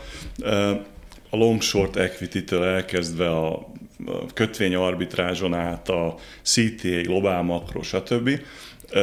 Amiben én beleláttam jobban, az a CTA globál makro. Hol dolgoztál? Mondj valamit. hogy- Az első komoly munka egy Bridgewater volt, volt egy kis Wellington is, de alapvetően a, a benchmark globál makro szerintem úgy ebbe a szegmensbe azért az Bridgewater. Egy, egy szisztematikus globál makro menedzser, ismeritek, sokat beszélünk róluk. Ray Dalio. Igen, igen, igen, abszolút. E, és hát, hogy miért alokálnak intézményi befektetők, miért fontos része egy portfóliónak, hát azért nem korrelál. Tehát és akkor, hogy melyik nem korrelál, ugye? Tehát egy fontos... Most ezt kezdjük egy kicsit távolabb. A hallgatók azért ebben valószínűleg alulműveltebbek. Tehát, hogy Segíts, mit, kell majd, hogy beleszól igen, sokszor. Tehát, hogy kezdjük ott, hogy ugye amerikai intézmények, nyugdíjpénztárak hogyan gondolkodnak, mit csinálnak, kit keresnek. Tehát kicsit úgy távolabbról, mert ugye neked ez egy alap dolog, mondjuk, hogy nekik van egy ilyen public equity-nek hívott zseb, tehát mindenki tart egy csomó tőzsdei részvényt, ami így lefedi így a világnak a nagy régiói biztosan. De igen, igen, igen. Mondd tehát, teszi rá. Tehát Amerikában nem ingatlanba fektet minden marha, hanem részvénybe fektet minden. Tehát a részvény ott mindenkinek van kis túlzással nyilván. De tehát ott a részvény az olyan, mint itt az ingatlan. Hát például, ha, ha, ha maga nem is vesz, akkor is általában a nyugdíj megtakarításon keresztül ez egy alap dolog. Igen, hogy ja, én is érintett vagyok. Így van, Na, és így van. ezért van az, hogy? Hát az intézmény is, de egyébként egy privát befektetés úgy kéne, hogy gondolkodjon, hogy van ez a kockázati görbe. Ismeritek tankönyvbe.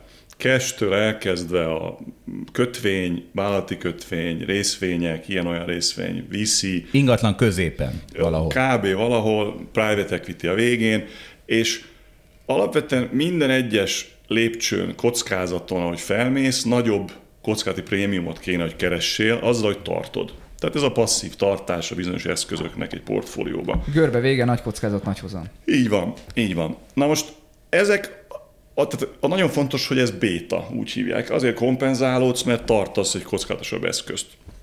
A hedge fund világ, a hedge fund stratégia egészen más, a bétától független hozamsort tud hozzátenni a portfólió. Bétát még ki, bocsánat, bele fogsz Persze. Csak, hogy a béta, béta alatt azt érted, hogy mondjuk amikor a S&P 500 világ legfontosabb indexe megy föl egy csomót, 10 és te is mentél föl, akkor, akkor azt úgy értsük, hogy ez egy, egy, egy béta kockázatot vállaltunk, ha megy föl a piac, én is megyek vele, ha bezuhan a piac, én is bukok vele. És Tehát mond... ez a piacsal korrelált dolog, amiről itt a Szilárd beszél, piacsal párhuzamosan. Ez béta, ez konkrét szám szokott lenni, tehát amikor egy részvény arra azt mondja, hogy kettes a bétája, az S&P 500 képes, az azt jelenti, hogy a S&P 500 10%-at megy fel, akkor ez a részvény 20 jellemzően. Tehát, hogy na tessék. Igen, na most ez tök jó, és ez nagyon fontos része egy portfóliónak, legyen az intézményi vagy privát, de ezt valahogy ellensúlyoznod kell nem korreláló hozamsorral, ami nem mozog ezzel együtt. Tehát ezt ti is tudjátok, olyan valami független bármelyik eszköztől. És, és a hedge fund ö, spektrum erre nagyon jó, ha valóban hedge fund és valóban nem korrelál. Tehát az alfa az, az viszont a piacból kinyert hozzáadott érték, ami független attól, hogy merre megy a piac. Hát nyilván tudjuk, abszolút hozam hallottuk sokszor, de az az érdekes ebbe, és egyébként az amerikai hedge fund világban is nagyon sok, 2000-es évek elején robbant ez föl, ha jól emlékszem, a, a számuk, hogy nagyon sok olyan béta stratégia bele csomagolva hedge fundként, elszedték a 220 díjstruktúrát.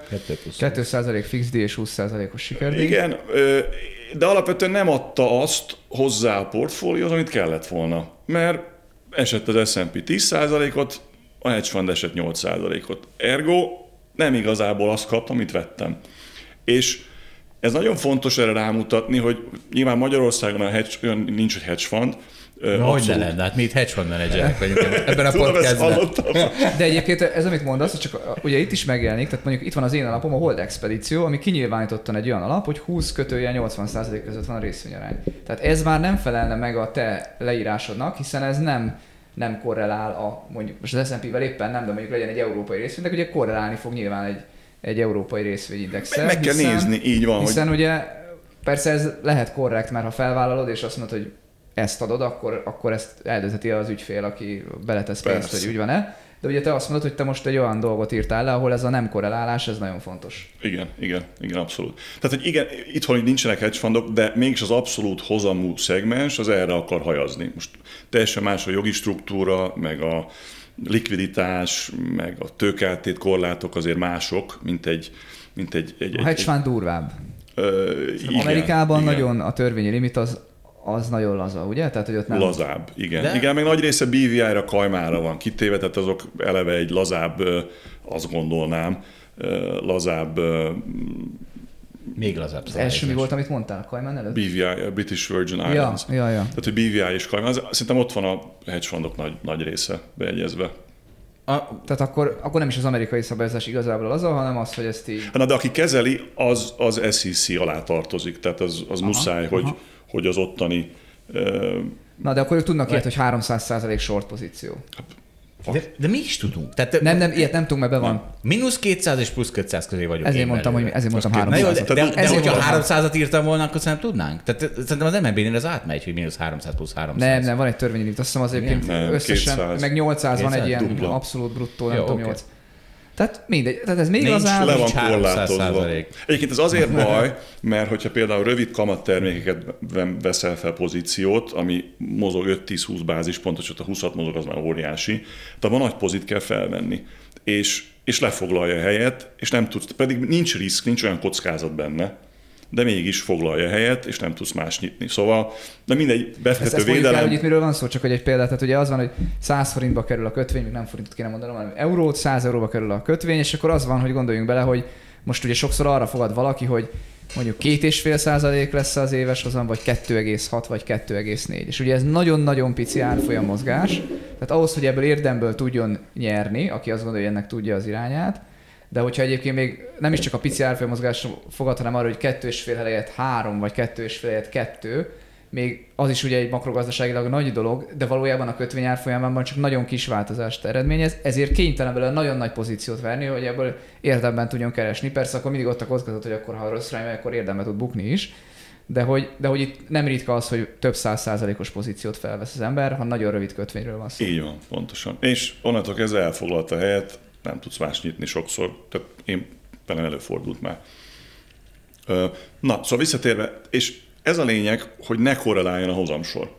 Mert különben nincs értelme, mert ugyanazt, ugyanabba a kosárba teszed a további tojásaidat. Tehát tudom, van ez a mondás, hogy ne tedd egy kosárba az összes tojást, diversifikálj, stb. De, de, az, hogy, de maga az, hogy diversifikálni is félre van értelmezve, mert tehát 60-40 az elején dobtam, ez a 60-40 portfólió, 60 részvény, 40 kötvény.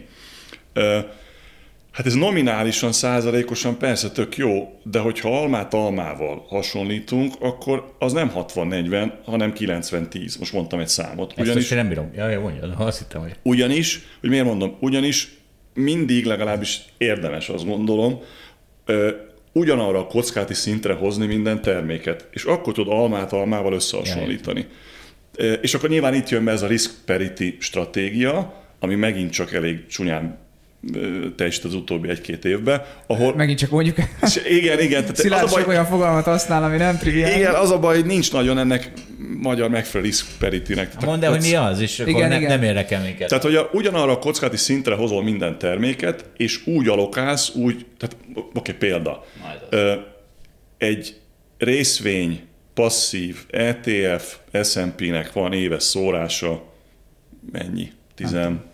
12 százalék, mindegy. Jó, egy kötvény allokációnak van négy. Majdnem a négyszerese. Ergo, ha te 50-50-et alokálsz, akkor nem 50-50 az allokációd, Rizikó, kockázat Mert szintjén. kockázatban kell mérni az allokációt, és De nem, igen, nem, igen. nem vajon arányosan. Igen. Mint ahogy az előbb mondtuk a példát, hogy a rövid kötvény, ugye az nagyon nem kockázatos, abból nagyon sokat kell tenni ahhoz, hogy egy kicsit mozogjon. S&P 500-ból, eh, ha ugyanannyit veszel, akkor az ugye sokkal nagyobb kockázat. Tehát akkor kockázatban mérni. Kockázattal okay. súlyozni. Igen, abszolút. Na, szóval, és akkor visszatérve, nagyon fontos, hogy az a allokációd abszolút hozamba, vagy hedge fundba, az valóban hozza azt a hozzáadott értéket, amit keresel. Mert ha nem, akkor nap végén szarabb helyzetben vagy, mint előtte. És ezért nagyon fontos megnézni, hogy az valóban diversifikál-e. Hát a holdnak alapvetően a, a core fókusza az a közép feltörekvő európai részvény, value részvények, és azon belül is az az aktívabb stock picking. Egyébként azt akarom mondani, hogy ha ezt az ilyen angolból fordított feltörekvő Európát használnánk itt a régiónkra, az mennyivel egy ilyen pozitívabb, ilyen büszke, büszke, büszkeség, büszkeségünk Central Eastern Europe, érted? Tehát, hogy feltörekvő Európa, ez annyi, az, annyival szebb szó, és a pénzügyben tényleg így hívják. Emerging Europe, ugye? É, igen, igen, igen, igen, igen. Egyébként pici szelete nagyon a feltörekvő piacoknak sajnos, ezért is nehezen kerülünk a térképre fel, ez csak így zárójelbe. De ez a stratégia, ez a value, ez alapvetően egy short volatilitás stratégia. Mit csinál a hold, mit csináltok? Modell alapján, értékeltség alapján minél nyomottabb az értékeltség, az annál nagyobb pozíciót, bizonyos limitek között, annál nagyobb pozíciót vállal a stratégia. Ahogy megyünk ezen a, szerintem ezt lehet rámpázni, megyünk ezen az értékeltségi rámpán föl le, a pozíció mérete úgy van csökkentve, növelve, stb. Ha egészen fölmegyünk, az értékeltség az átlag fölé kerül, akkor ott ki van szórva teljesen vagy nagy része. Ergo, ha beütik a piacot, az értékeltség nyilván romlik, amit, hogy bocsánat, attraktívabb lesz, ott alányul a stratégia. Szorzók romlanak, a paper mutatók, ugye ez az, hogy Igen. price per earnings. Igen, fent pedig, amikor kihúzzák a piacot, nyilván akkor javulnak, elad a stratégia. Ez short volatilitás. Ezzel szembeállítva egy CTA-t vagy globál makrót, ami pont az ellentét, mert long volatilitás stratégia mit csinál? A momentumra, a kitörésekre, alapvetően a trendekre ugrik rá. És, és ez a kettő, a, a, a korreláció, amiről beszéltem, az nem csak ö, hozamsor szintjén, hanem stratégia szintén is érdekes és fontos. És ez nagyon jó komplementer a kettő. A, bocsánat, a value és a, azt a CTA globál makrot szétszedhetjük, hogy ez pontosan Mondd el, ez a CTA. Igen, a CTA, erre megint csak nem nagyon van magyar megfelelő, ez a Commodity Trading Advisor.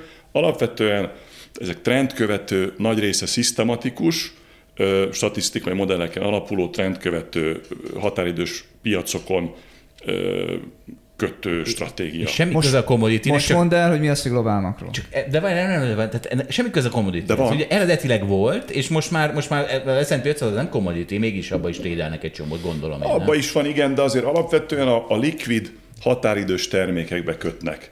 És Tehát az, az árupiac, FX, fémek, kamatok benne De a kamat meg az FX az nem commodity. Az nem.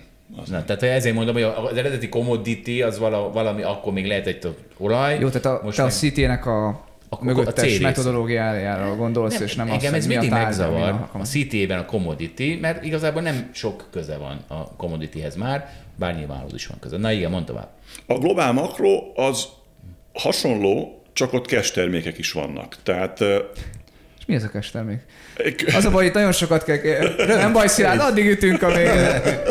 A értelmet nem nyer a mondat. Kötvények, kötvények például, tehát akkor egyedi részvények, van olyan globál makro, aki tart egyedi részvényt. De alapvetően azért a likvid határidős termékekben mozog a globál makro. És valahol... Tehát a... nagy részvényindexekben például. Nagy részvényindex, de árupiacba is, kamatokba, devizákba. A palomár az, az, az abszolút fiókba tehető, mint globál makro. Egyedi részvényt alapja. nem tartok, igen, egyedi részvényt nem tartok. Abszolút csak a likvid árupiac, FX, tehát devizák és kamattermékek. Nagy ritkán részvényindexek, de nincs egyedi részvény. Tehát, ahogy mondtad is, hogy miért nem tartok matávot, hát nem Igen, értek hozzá. Ugye azzal áztam a Szijárnak, hogy kifejezetten hiba, ugye itt van ez a holdalapkezelő, ami egy rohadt nagy szakértője ennek a ennek az univerzumnak. És De egy... annyira, bocsánat, közevágok, hogy dobogósok vagyunk nemzetközileg. Ez és ennek ellenére nem épít rá a szilárd. Tehát, hogy ez szerintem egyszer hib. Tehát, hogy, hogy, hogy szerintem hiba. szélzes. Nem, ja, okay. nem, nem, hogy az alapodban nem hát mondod persze, azt, mert nem, kor, nem akar korrel alapot. Hát ott a pont. Miről beszél eddig a Szilárd? De Zsolt, ezt te is érted, hogy ezzel te nem foglalkozol ezzel a dimenzióval, de ez egy nagyon fontos dimenzió. A Dani is így allokál, így van. Gyerekek, szégyellem magam, ezért 35% van a hozamom. De most Tehát, de, megint, de, de, hogy, de, jött, de, hogy jött ide a te hozamod? Hogy, Senki de nem hogy ne jönne ide a hozam, ne értem, mert lehet, tehát csak erről beszélek, hogy mások megközelítések. Azt mondod, hogy cél, az a cél, hogy korreláljon, vagy ne korreláljon, vagy az a cél, hogy hozamod legyen, vagy ne. Más, így van, de téged, te arra lettél megkérve, meg az lett megbeszélve, hogy te használod a csapatnak a fundamentális tudását, és te magad időzítesz, meg súlyozol. Te ebben teremtesz utóbbiakban értéket, ha értéket teremtesz. Nagyon ügyes vagy az elmúlt két évben, ezúton is gratulálok tényleg, mert ebben értéket tudtál teremteni, mert ezt ügyesen csináltad. Majd öt éves távon is megnézzük. Na és akkor az van, hogy a, a Szilárd meg azt mondja, akkor és, és a oldalapkezelőnek ilyen alapjainak is kell, meg ilyen ö, tudásának is kell lennie, ami nem pont ugyanarra a fundamentális stratégiára épít. És ezt, testesíti, ezt testesíti meg a Szilárd, aki, aki valami teljesen más csinál. A te alapod korrelál a többi alappal Érted a jobban, mint a szilárd Ez alapja. világos. Az egy ténykérdés, most ha két évre nézzük. De majd ezt is megnézzük öt éves távon, amikor lehet értékelni. Igen, tehát az is fontos, hogy korrelál-e a házon belüli alapok egymással, meg az is, hogy a külső eszközosztályokkal korrelálsz-e. És hát nyilván belső És há- azon házon belül belül... számít, hogy mekkora a szórás. Tehát az, az a hold alapkezelőnek, ha tud valaki egy ugyanolyan alapot, mint a Zsolté, mondjuk hozam, most hozamban értem az ugyanolyat, de minden másban, közben nem korrelál a holdnak a dolgaival, közben nagyon alacsony a szórása, az akkor egy értékesebb alap, akkor is, ha ugyanannyi egyébként a hozama. Világos. Ámen. Na, Szilárd, Na, kérlek, szia, hol, folytasd. hol Szóval- járunk?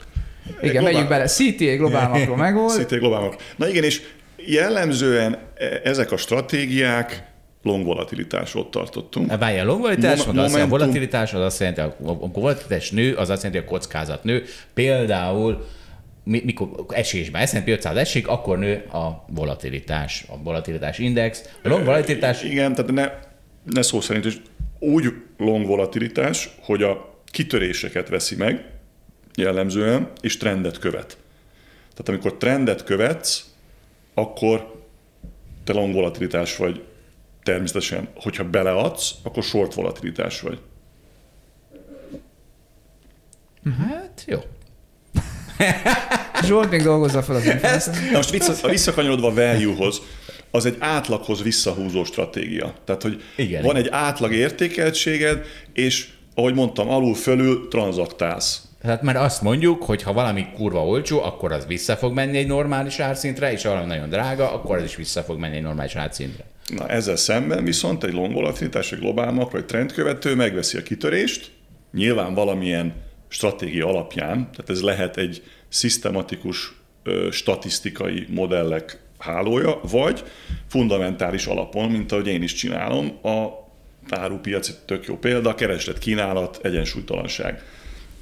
Én egy bizonyos konklúzióra eljutok, vagy akármilyen globál makromenedzser, a piac meg azt árazza, hogy annak a gyapotnak nem ott kéne lennie. Ott van egy alfa lehetőség, amit te bizonyos hozam-kockázat viszonyok mellett megjátszol, és ügyes vagy, jól eltaláltad, akkor te alfát kiszedtél a piacból. De ezzel párhuzamosan te long volatilitás voltál, mert trendkövető voltál, azt a kitörést azt megvetted, és amikor már, és most figyelj, amikor már azt gondolod, hogy az az ár, az megegyezik a fundamentumokkal, te még nem szállsz ki, követed a trendet. És akkor nyilván ezt lehet itt ezt színezni, hogy milyen íz, meg milyen árnyalatok. Van, aki igen, de alapvetően jellemzően trendkövető ez a szegmense a hedge fund. És akkor még ezen belül, a globál makron belül van szisztematikus, meg diszkrecionális. Egyébként Viktorunk is Na. Na. nagyjából ide. Megint meg kell állni, még miatt Viktor, hogy szisztematikus diszkrecionális. Diszkréciós, te hozod a döntéseket. Van egy portfóliókezelő, te diszkréciót, hogy adsz vagy veszel, akármilyen stratégia alapján.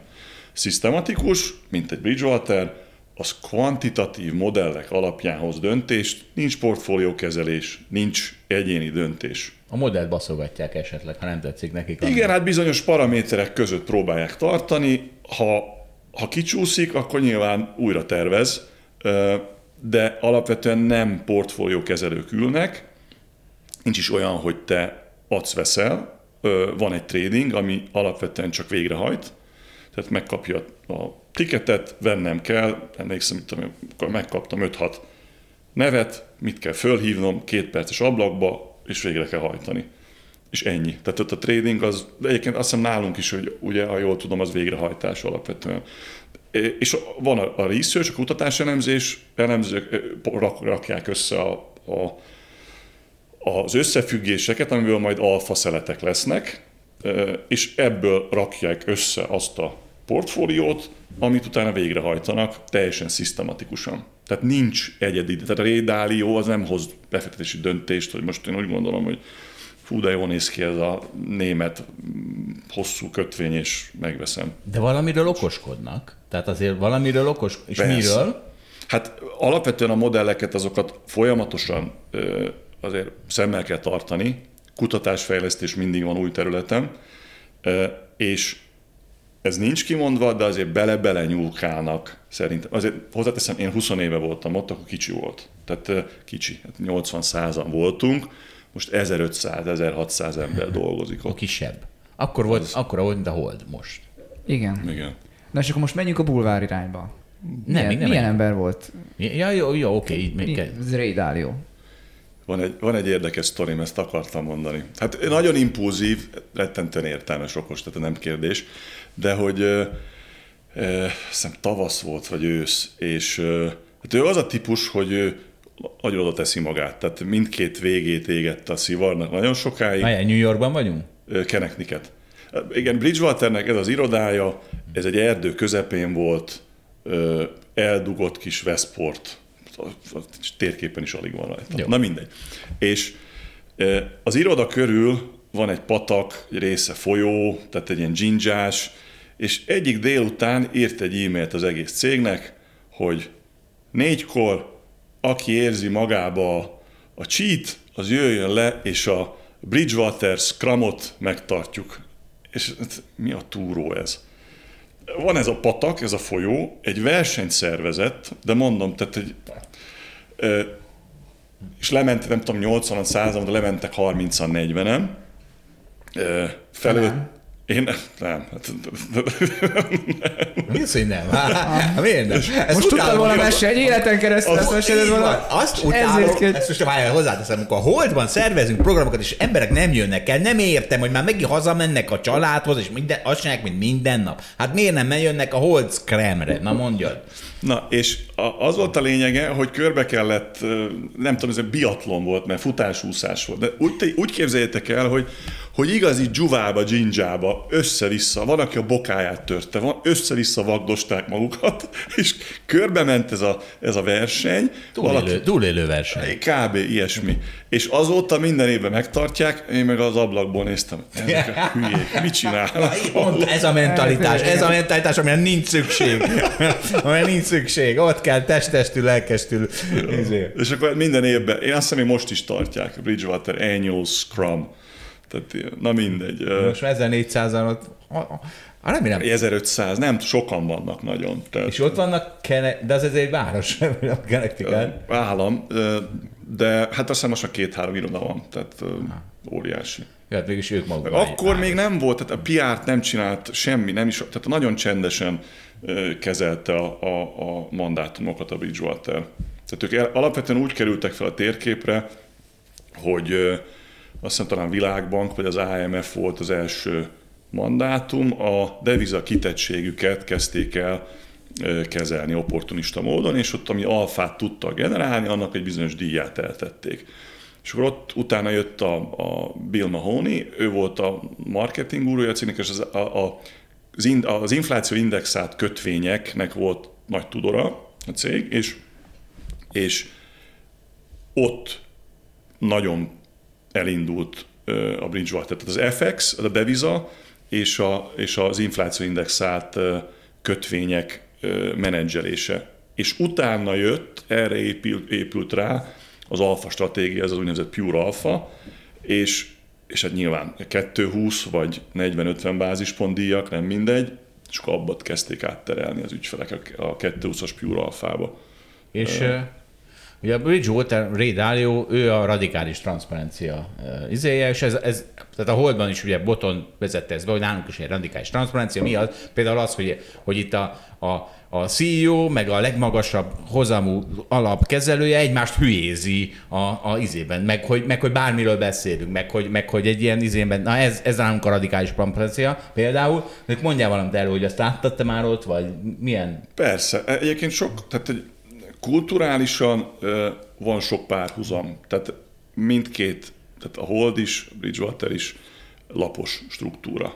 Tehát amit akartál mondani, ez egy nagyon fontos dolog szerintem, mert a kreativitás csak, ott tud, csak úgy tud igazán kijönni, hogyha lapos a struktúra. Tehát bürokratikus, bekopogtatok, szabad-e, lehet-e esetleg, ez, ez szerintem nem működik.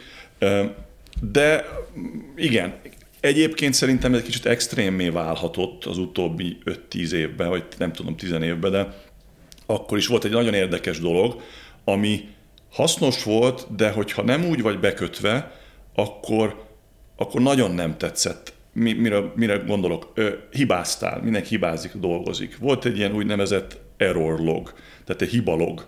rendszer, amiben, figyelj, be kellett írni, volt, mit tudom én, 5-6 mező, mi volt a hiba, mit csináltál, hogyan kellett volna máshogy, mi a javaslatod a javításra. Ment be az adatbázisba, kielemezték, és ami rendszerszerű hiba volt, és azt, azt ki kellett javítani, de hogy, hogy sokan ezt úgy értelmezték, hogy, hogy a saját privát szféráját, tehát hogy olyan nem jó, hogy miért kéne ezt nekem beírogatnom. Miért mondanám el másnak, hogy hibáztam? Hát, De azt el akarom ez, a, ez titkolni. normális, így van. Mármint, hogy És ez- ez annyira ember így szar. érzi. Hát de nem könnyű a nyíltan a hibákról beszélni. Így van. És legtöbb embernek ez. Jaj, ne nézz így, ne nézz De nézek így. Hát hogy ne? Hát itt a táv. Hát hogy mindenki hányszor izélek? Hát szerintem, na jó, mindegy. na és, és az volt a lényege, vannak olyan helyzetek, amikor mondjuk két évig az ember bukik folyamatosan, és akkor már máshogy éli meg, mintha most egy fölfele menő időszakban van egy, egy ami nem nyer. De nem fogok, nem, nem fogom azt mondani, hogy ne beszéljünk róla, hanem, hanem akkor azt mondom, legfeljebb azt mondom, hogy jó, most már most mit tudunk erről beszélni, igen, szopok. Tehát az van, de nem azt mondom, hogy ne beszéljünk róla, nem titkoljuk el. Tehát egy, Ne, ne, nem is az, hogy titkoljuk el, ő is csak, nem, ak- tehát ő is csak azt mondja, hogy nem akarok beszélni róla, csak még be is kell írni, még ott valami emberek ott azt nézegetik, hát és ki is volt elemezve, és ami, tehát egyébként tök jó dolog van, ami szisztematikus hiba, azt meg így ki lehet javítani ezzel. És, és igen, tovább igen, lépsz. Igen, igen. Hát sokkal, sokkal hatékonyabb tudsz lenni. És egyébként- Ha ezt túl tudsz lépni ezen az ego kérdéssel, hogy most én hibáztam egyszer, kétszer, háromszor, és nem arra fókuszálsz, hogy én hibáztam, hanem és hogy akkor rendszer- kevesebb vagyok. Tehát ez a, tehát ez a hülyeség, hogy hát nehéz, Ne- nehéz nem- ezt megugrani. Jó, nem, nem nehéz, mert egyébként, na, ha, ha, ha, ha na most mondom, megint köcsög leszek. Tehát, hogyha, hogyha jobban átgondolod, akkor ez a hibák 90%-a szisztematikus hiba lesz, mert miért? Mert beengedted az érzelmeket. Tehát, hogy a, ha az a szisztémád, hogy az érzelmeket mindenből kizárod, és a hibáidból is. Tehát hibáztam, és nem kötök hozzá érzelmet. Azért hibáztam, mert mit tudom én, bármiért hibáztam, és ha nem raksz mögé érzelmet, hogy nem akarok róla beszélni, akkor rögtön ez lesz, amit a Szilárd mond, hogy a hibák jó nagy részét pikpak ki lehet javítani, mert nem raksz hozzá érzelmet. Nem azt mondom, nem az a implicit ötletem, hogy jaj, hibáztam, tehát kevesebb ember lettem, mert ez az érzelmi megközelítés. Hanem azt mondom, hogy jaj, hibáztam, nézzük meg, hogy lehet javítani rajta. Ez meg a racionális megközelítés. Na. De mondjuk mondok egyet, ennél sokkal mélyebb tud lenni, mondjuk az a bajod, hogy mondjuk fundamentális elemző vagy, és, és hogy azt látod, hogy csinálsz valamit, de te, de te beleszerettél ebbe, azt hiszed, hogy jó. Voltak benne sikerek, és most ugyanezzel a módszertan elkezd bukni. Ez nem ilyen egyszerű Zsolt, hogy azt, hogy ez egy hiba. Mit adsz föl azzal? Tehát mit adsz föl, ha elfogadod, hogy ez hiba? Egy csomó mindent az ember akkor fel kell, hogy adjon, ami rohadt nehéz. Fel kell adnia mondjuk egy stratégiát. Nem ilyen egyszerű. Fel kell adni, amiről két évig magyaráztam mindenkinek, hogy tök jó. Két évig, amit magyaráztam magamnak, hogy, és magamnak, ez a legfontosabb, hogy magamnak magyaráztam. Tehát azért nem olyan. Ezek mögött mindig megint azt hogy hiba, hiba. De Persze, tényleg, de, hát, de tudod de- az egész. De, de Balázs, a világ e- nem értelmezhető amikor- érzelmek nélkül, Zsolt, az emberek világa. De ne.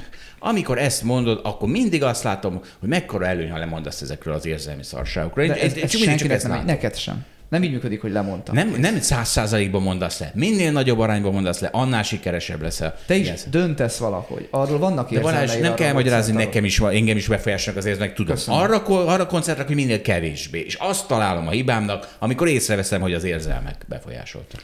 Lehet, hogy a stratégiával kapcsolatos példa nem jó példa, mert az, az egy, tehát igen, itt inkább a folyamatok, tehát egy, egy, egy cégen belüli folyamatok, adminisztráció, operáció, arra gondoljatok inkább. Ja, akkor én félértettem. De hát, be, én azt mert- hittem, mert a stratégia- a... Az közös de ott is, hogy- ott Hát, mert az, is. Igen, tehát a, a stratégia azért az, a te stratégiád is, azért az, ahogy ők is hívták, ezek az összefüggések, ezek idétlen időkig, tehát ez, ez timeless és universal, ahogy mondják.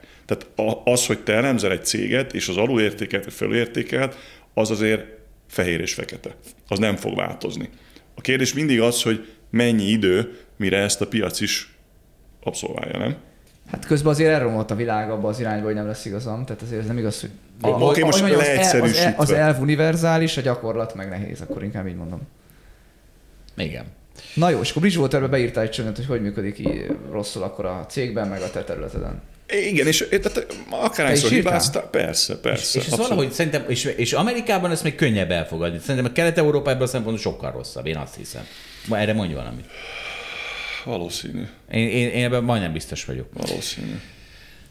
Igen, egyébként, igen, igen. Tehát Igen, az ego az, az de az, e- igen, az ego ott is az ego a probléma. Az- az- az- és a mi szakmánkban is az ego a probléma. Nem csak az egóról van itt szó szerintem. Ez nem, ez nem csak az ego egy, a probléma egy része. Az, hogy, az, hogy az például az, hogy mi a hibakezelési struktúra, hogy becsöpörjük a szőnyeg alá, az szerintem inkább Na hát azért rúgtak ki ember, tehát az, az, az, az nem oké. Tehát épp- és pont ez a probléma, hogy tehát hibázni mindenki, aki dolgozik, hibázik, de amikor elkezdesz sumákolni, az nem oké. Igen. És, és, és van, aki rendszerszerűen sumákolt, neki. Most ez a Bridgewater. Aha, neki. De hát... De és- normális cégekben szerintem ez kell, hogy történjen. Tehát a Na sumákolások hát ez a sumákolás szerintem ez Kelet-Európában egy inkább, Kulturális? igen, igen, inkább kulturális dolog. Hát ez, ez, ebben nem Nehéz, jó, nehéz, de valahogy... De egyetértek hogy de mi is így dolgozunk a Holdban. Nem Igen, hogy. tehát, hogy Hát úgy, hogy most tartottam két hét egy prezentációt, ahol felolvastam a Holdnak a, én szerintem a Hold elveit, másképp volt megfogalmazva, de, de lényegében ez is benne volt.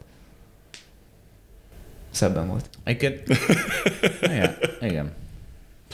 Ez a radikális transzparencia egyébként sokat segít abban, hogyha elkezdjük, és ha csak én elkezdek beszélni egy csomó mindenről, amiről más azt mondja, hogy jó, hát ezekről nem lehet beszélni, és akkor, akkor följebb jönne. Tehát följebb jön ez a, ez a kulturális dolog, hogy akkor jó, akkor már 30%-áról már merek beszélni. Tehát, hogy á, lehet ezen ez javítani. akkor kezdődött, azóta ezért ex, sokkal extrémebb lett. Na igen, erről amiket- mesélj, mondtad, hogy elment extrém irányba a Bridgewater szerintem. Hát a legtöbb kollégám, barátom, aki ott dolgozott, eljött, kettő-hárommal tartok kapcsolatot, aki ott van. Tehát ezért elment ez egy kis ilyen stázi irányba. Tehát, hogy mindent, mindent megfigyelnek, mindent tudnak. Kicsit lehet, hogy sok. Aha. De azért, azért őket igazolja, azt gondolom, sok minden. Tehát az biztos, hogy ez a folyamatos fejlődésnek elengedhetetlen része, csak ahogy Balázs is mondja, emberek vagyunk, érzelmek mindig benne vannak döntéseinkben, nem biztos, hogy jó mindig ezt kizárni. De, az biztos. Na jó. De az Ez egy filozófikus vita, amit én megmondtam, úgyhogy lépjünk tovább. Nem akartad meg, Szilárd, és te mit csinálsz az alapodban? Mert most a stratégia a kérdés. Globál makro, ami, amit mondtam, alapvetően árupiaci fókusz, alternatív termékek fókusza, azon belül árupiac, devizák, kamattermékek, rövid, hosszú kamatok, fundamentális elemzéssel, technikai párosítással, hosszú, long volatilitás stratégia, Most már mindenkinek tudnia kell ezeket a fogalmakat, amik itt elhangzottak, hogy nekem azt tekerje vissza még egyszer. Alapvetően igen, ennyi, ennyi röviden, hogy Na, hát figyelj, akkor végig. Ez egy igazi nem korrelá- unkorrelálatlan, hogy így mondjuk. az a nem cél, igen, ne korreláljon. Na, akkor van még valami, vagy levezethetünk? Érdekes sztori, hogy Jó. én hogy kezdtem. Én annól. mondtam, hogy hozzá, Szilárd, nagyon helyes. Csinál, megcsinálta a házi feladatát, Szilárd, mondjad. Én Lo- Los Angelesbe kezdtem egy, egy hát devizapiacon aktív broker cég, vagyonkezelő, nem is tudom, hogy van egy nevük Bucket Shop. Nem tudom, tudod, hogy mit jelent ez? A bucket listet tudom mi. Igen. Azért hívják bucket shopnak ezeknek, ezeket, mert az ordereket, amiket kapnak, ezeket nem viszik ki a piacra. Beállnak mögé. Tehát ez egy elég shady business. De, várjál, nem- de, ezt nem- de ezt nem- megmondják, ezt hogy, el, hogy ez de nem- megmondják, hogy nem viszik ki a piacra, vagy nem mondják? Persze, hogy nem. Persze, hogy nem.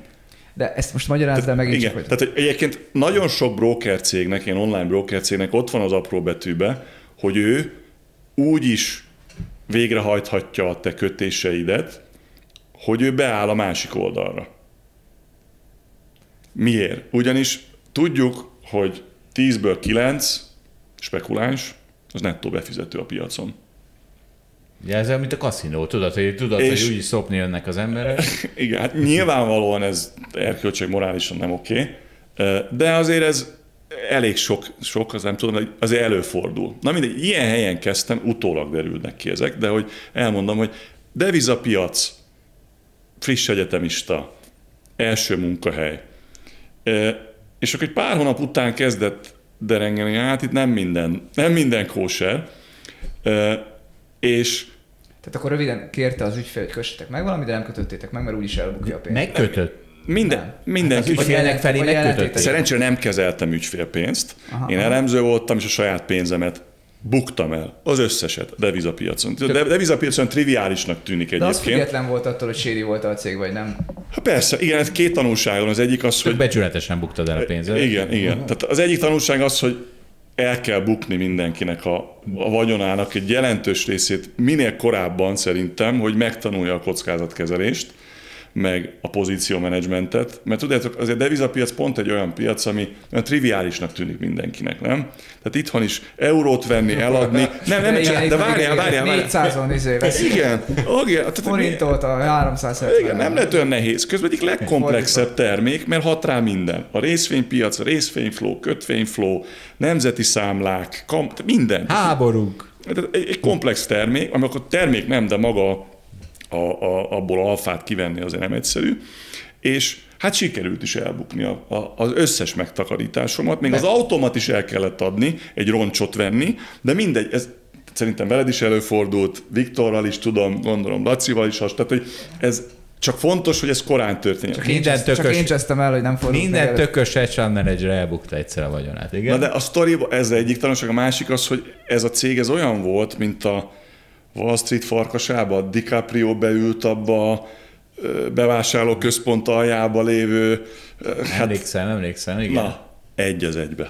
Egy az egybe, egy az egybe, ugyanaz volt, csak devizapiacon, nem ilyen, ilyen penny stockokkal kereskedtek. Tehát felült az ügyfelet, na most a Deutsche Mark, a Deutsche Mark az kurva jó lesz. Kb.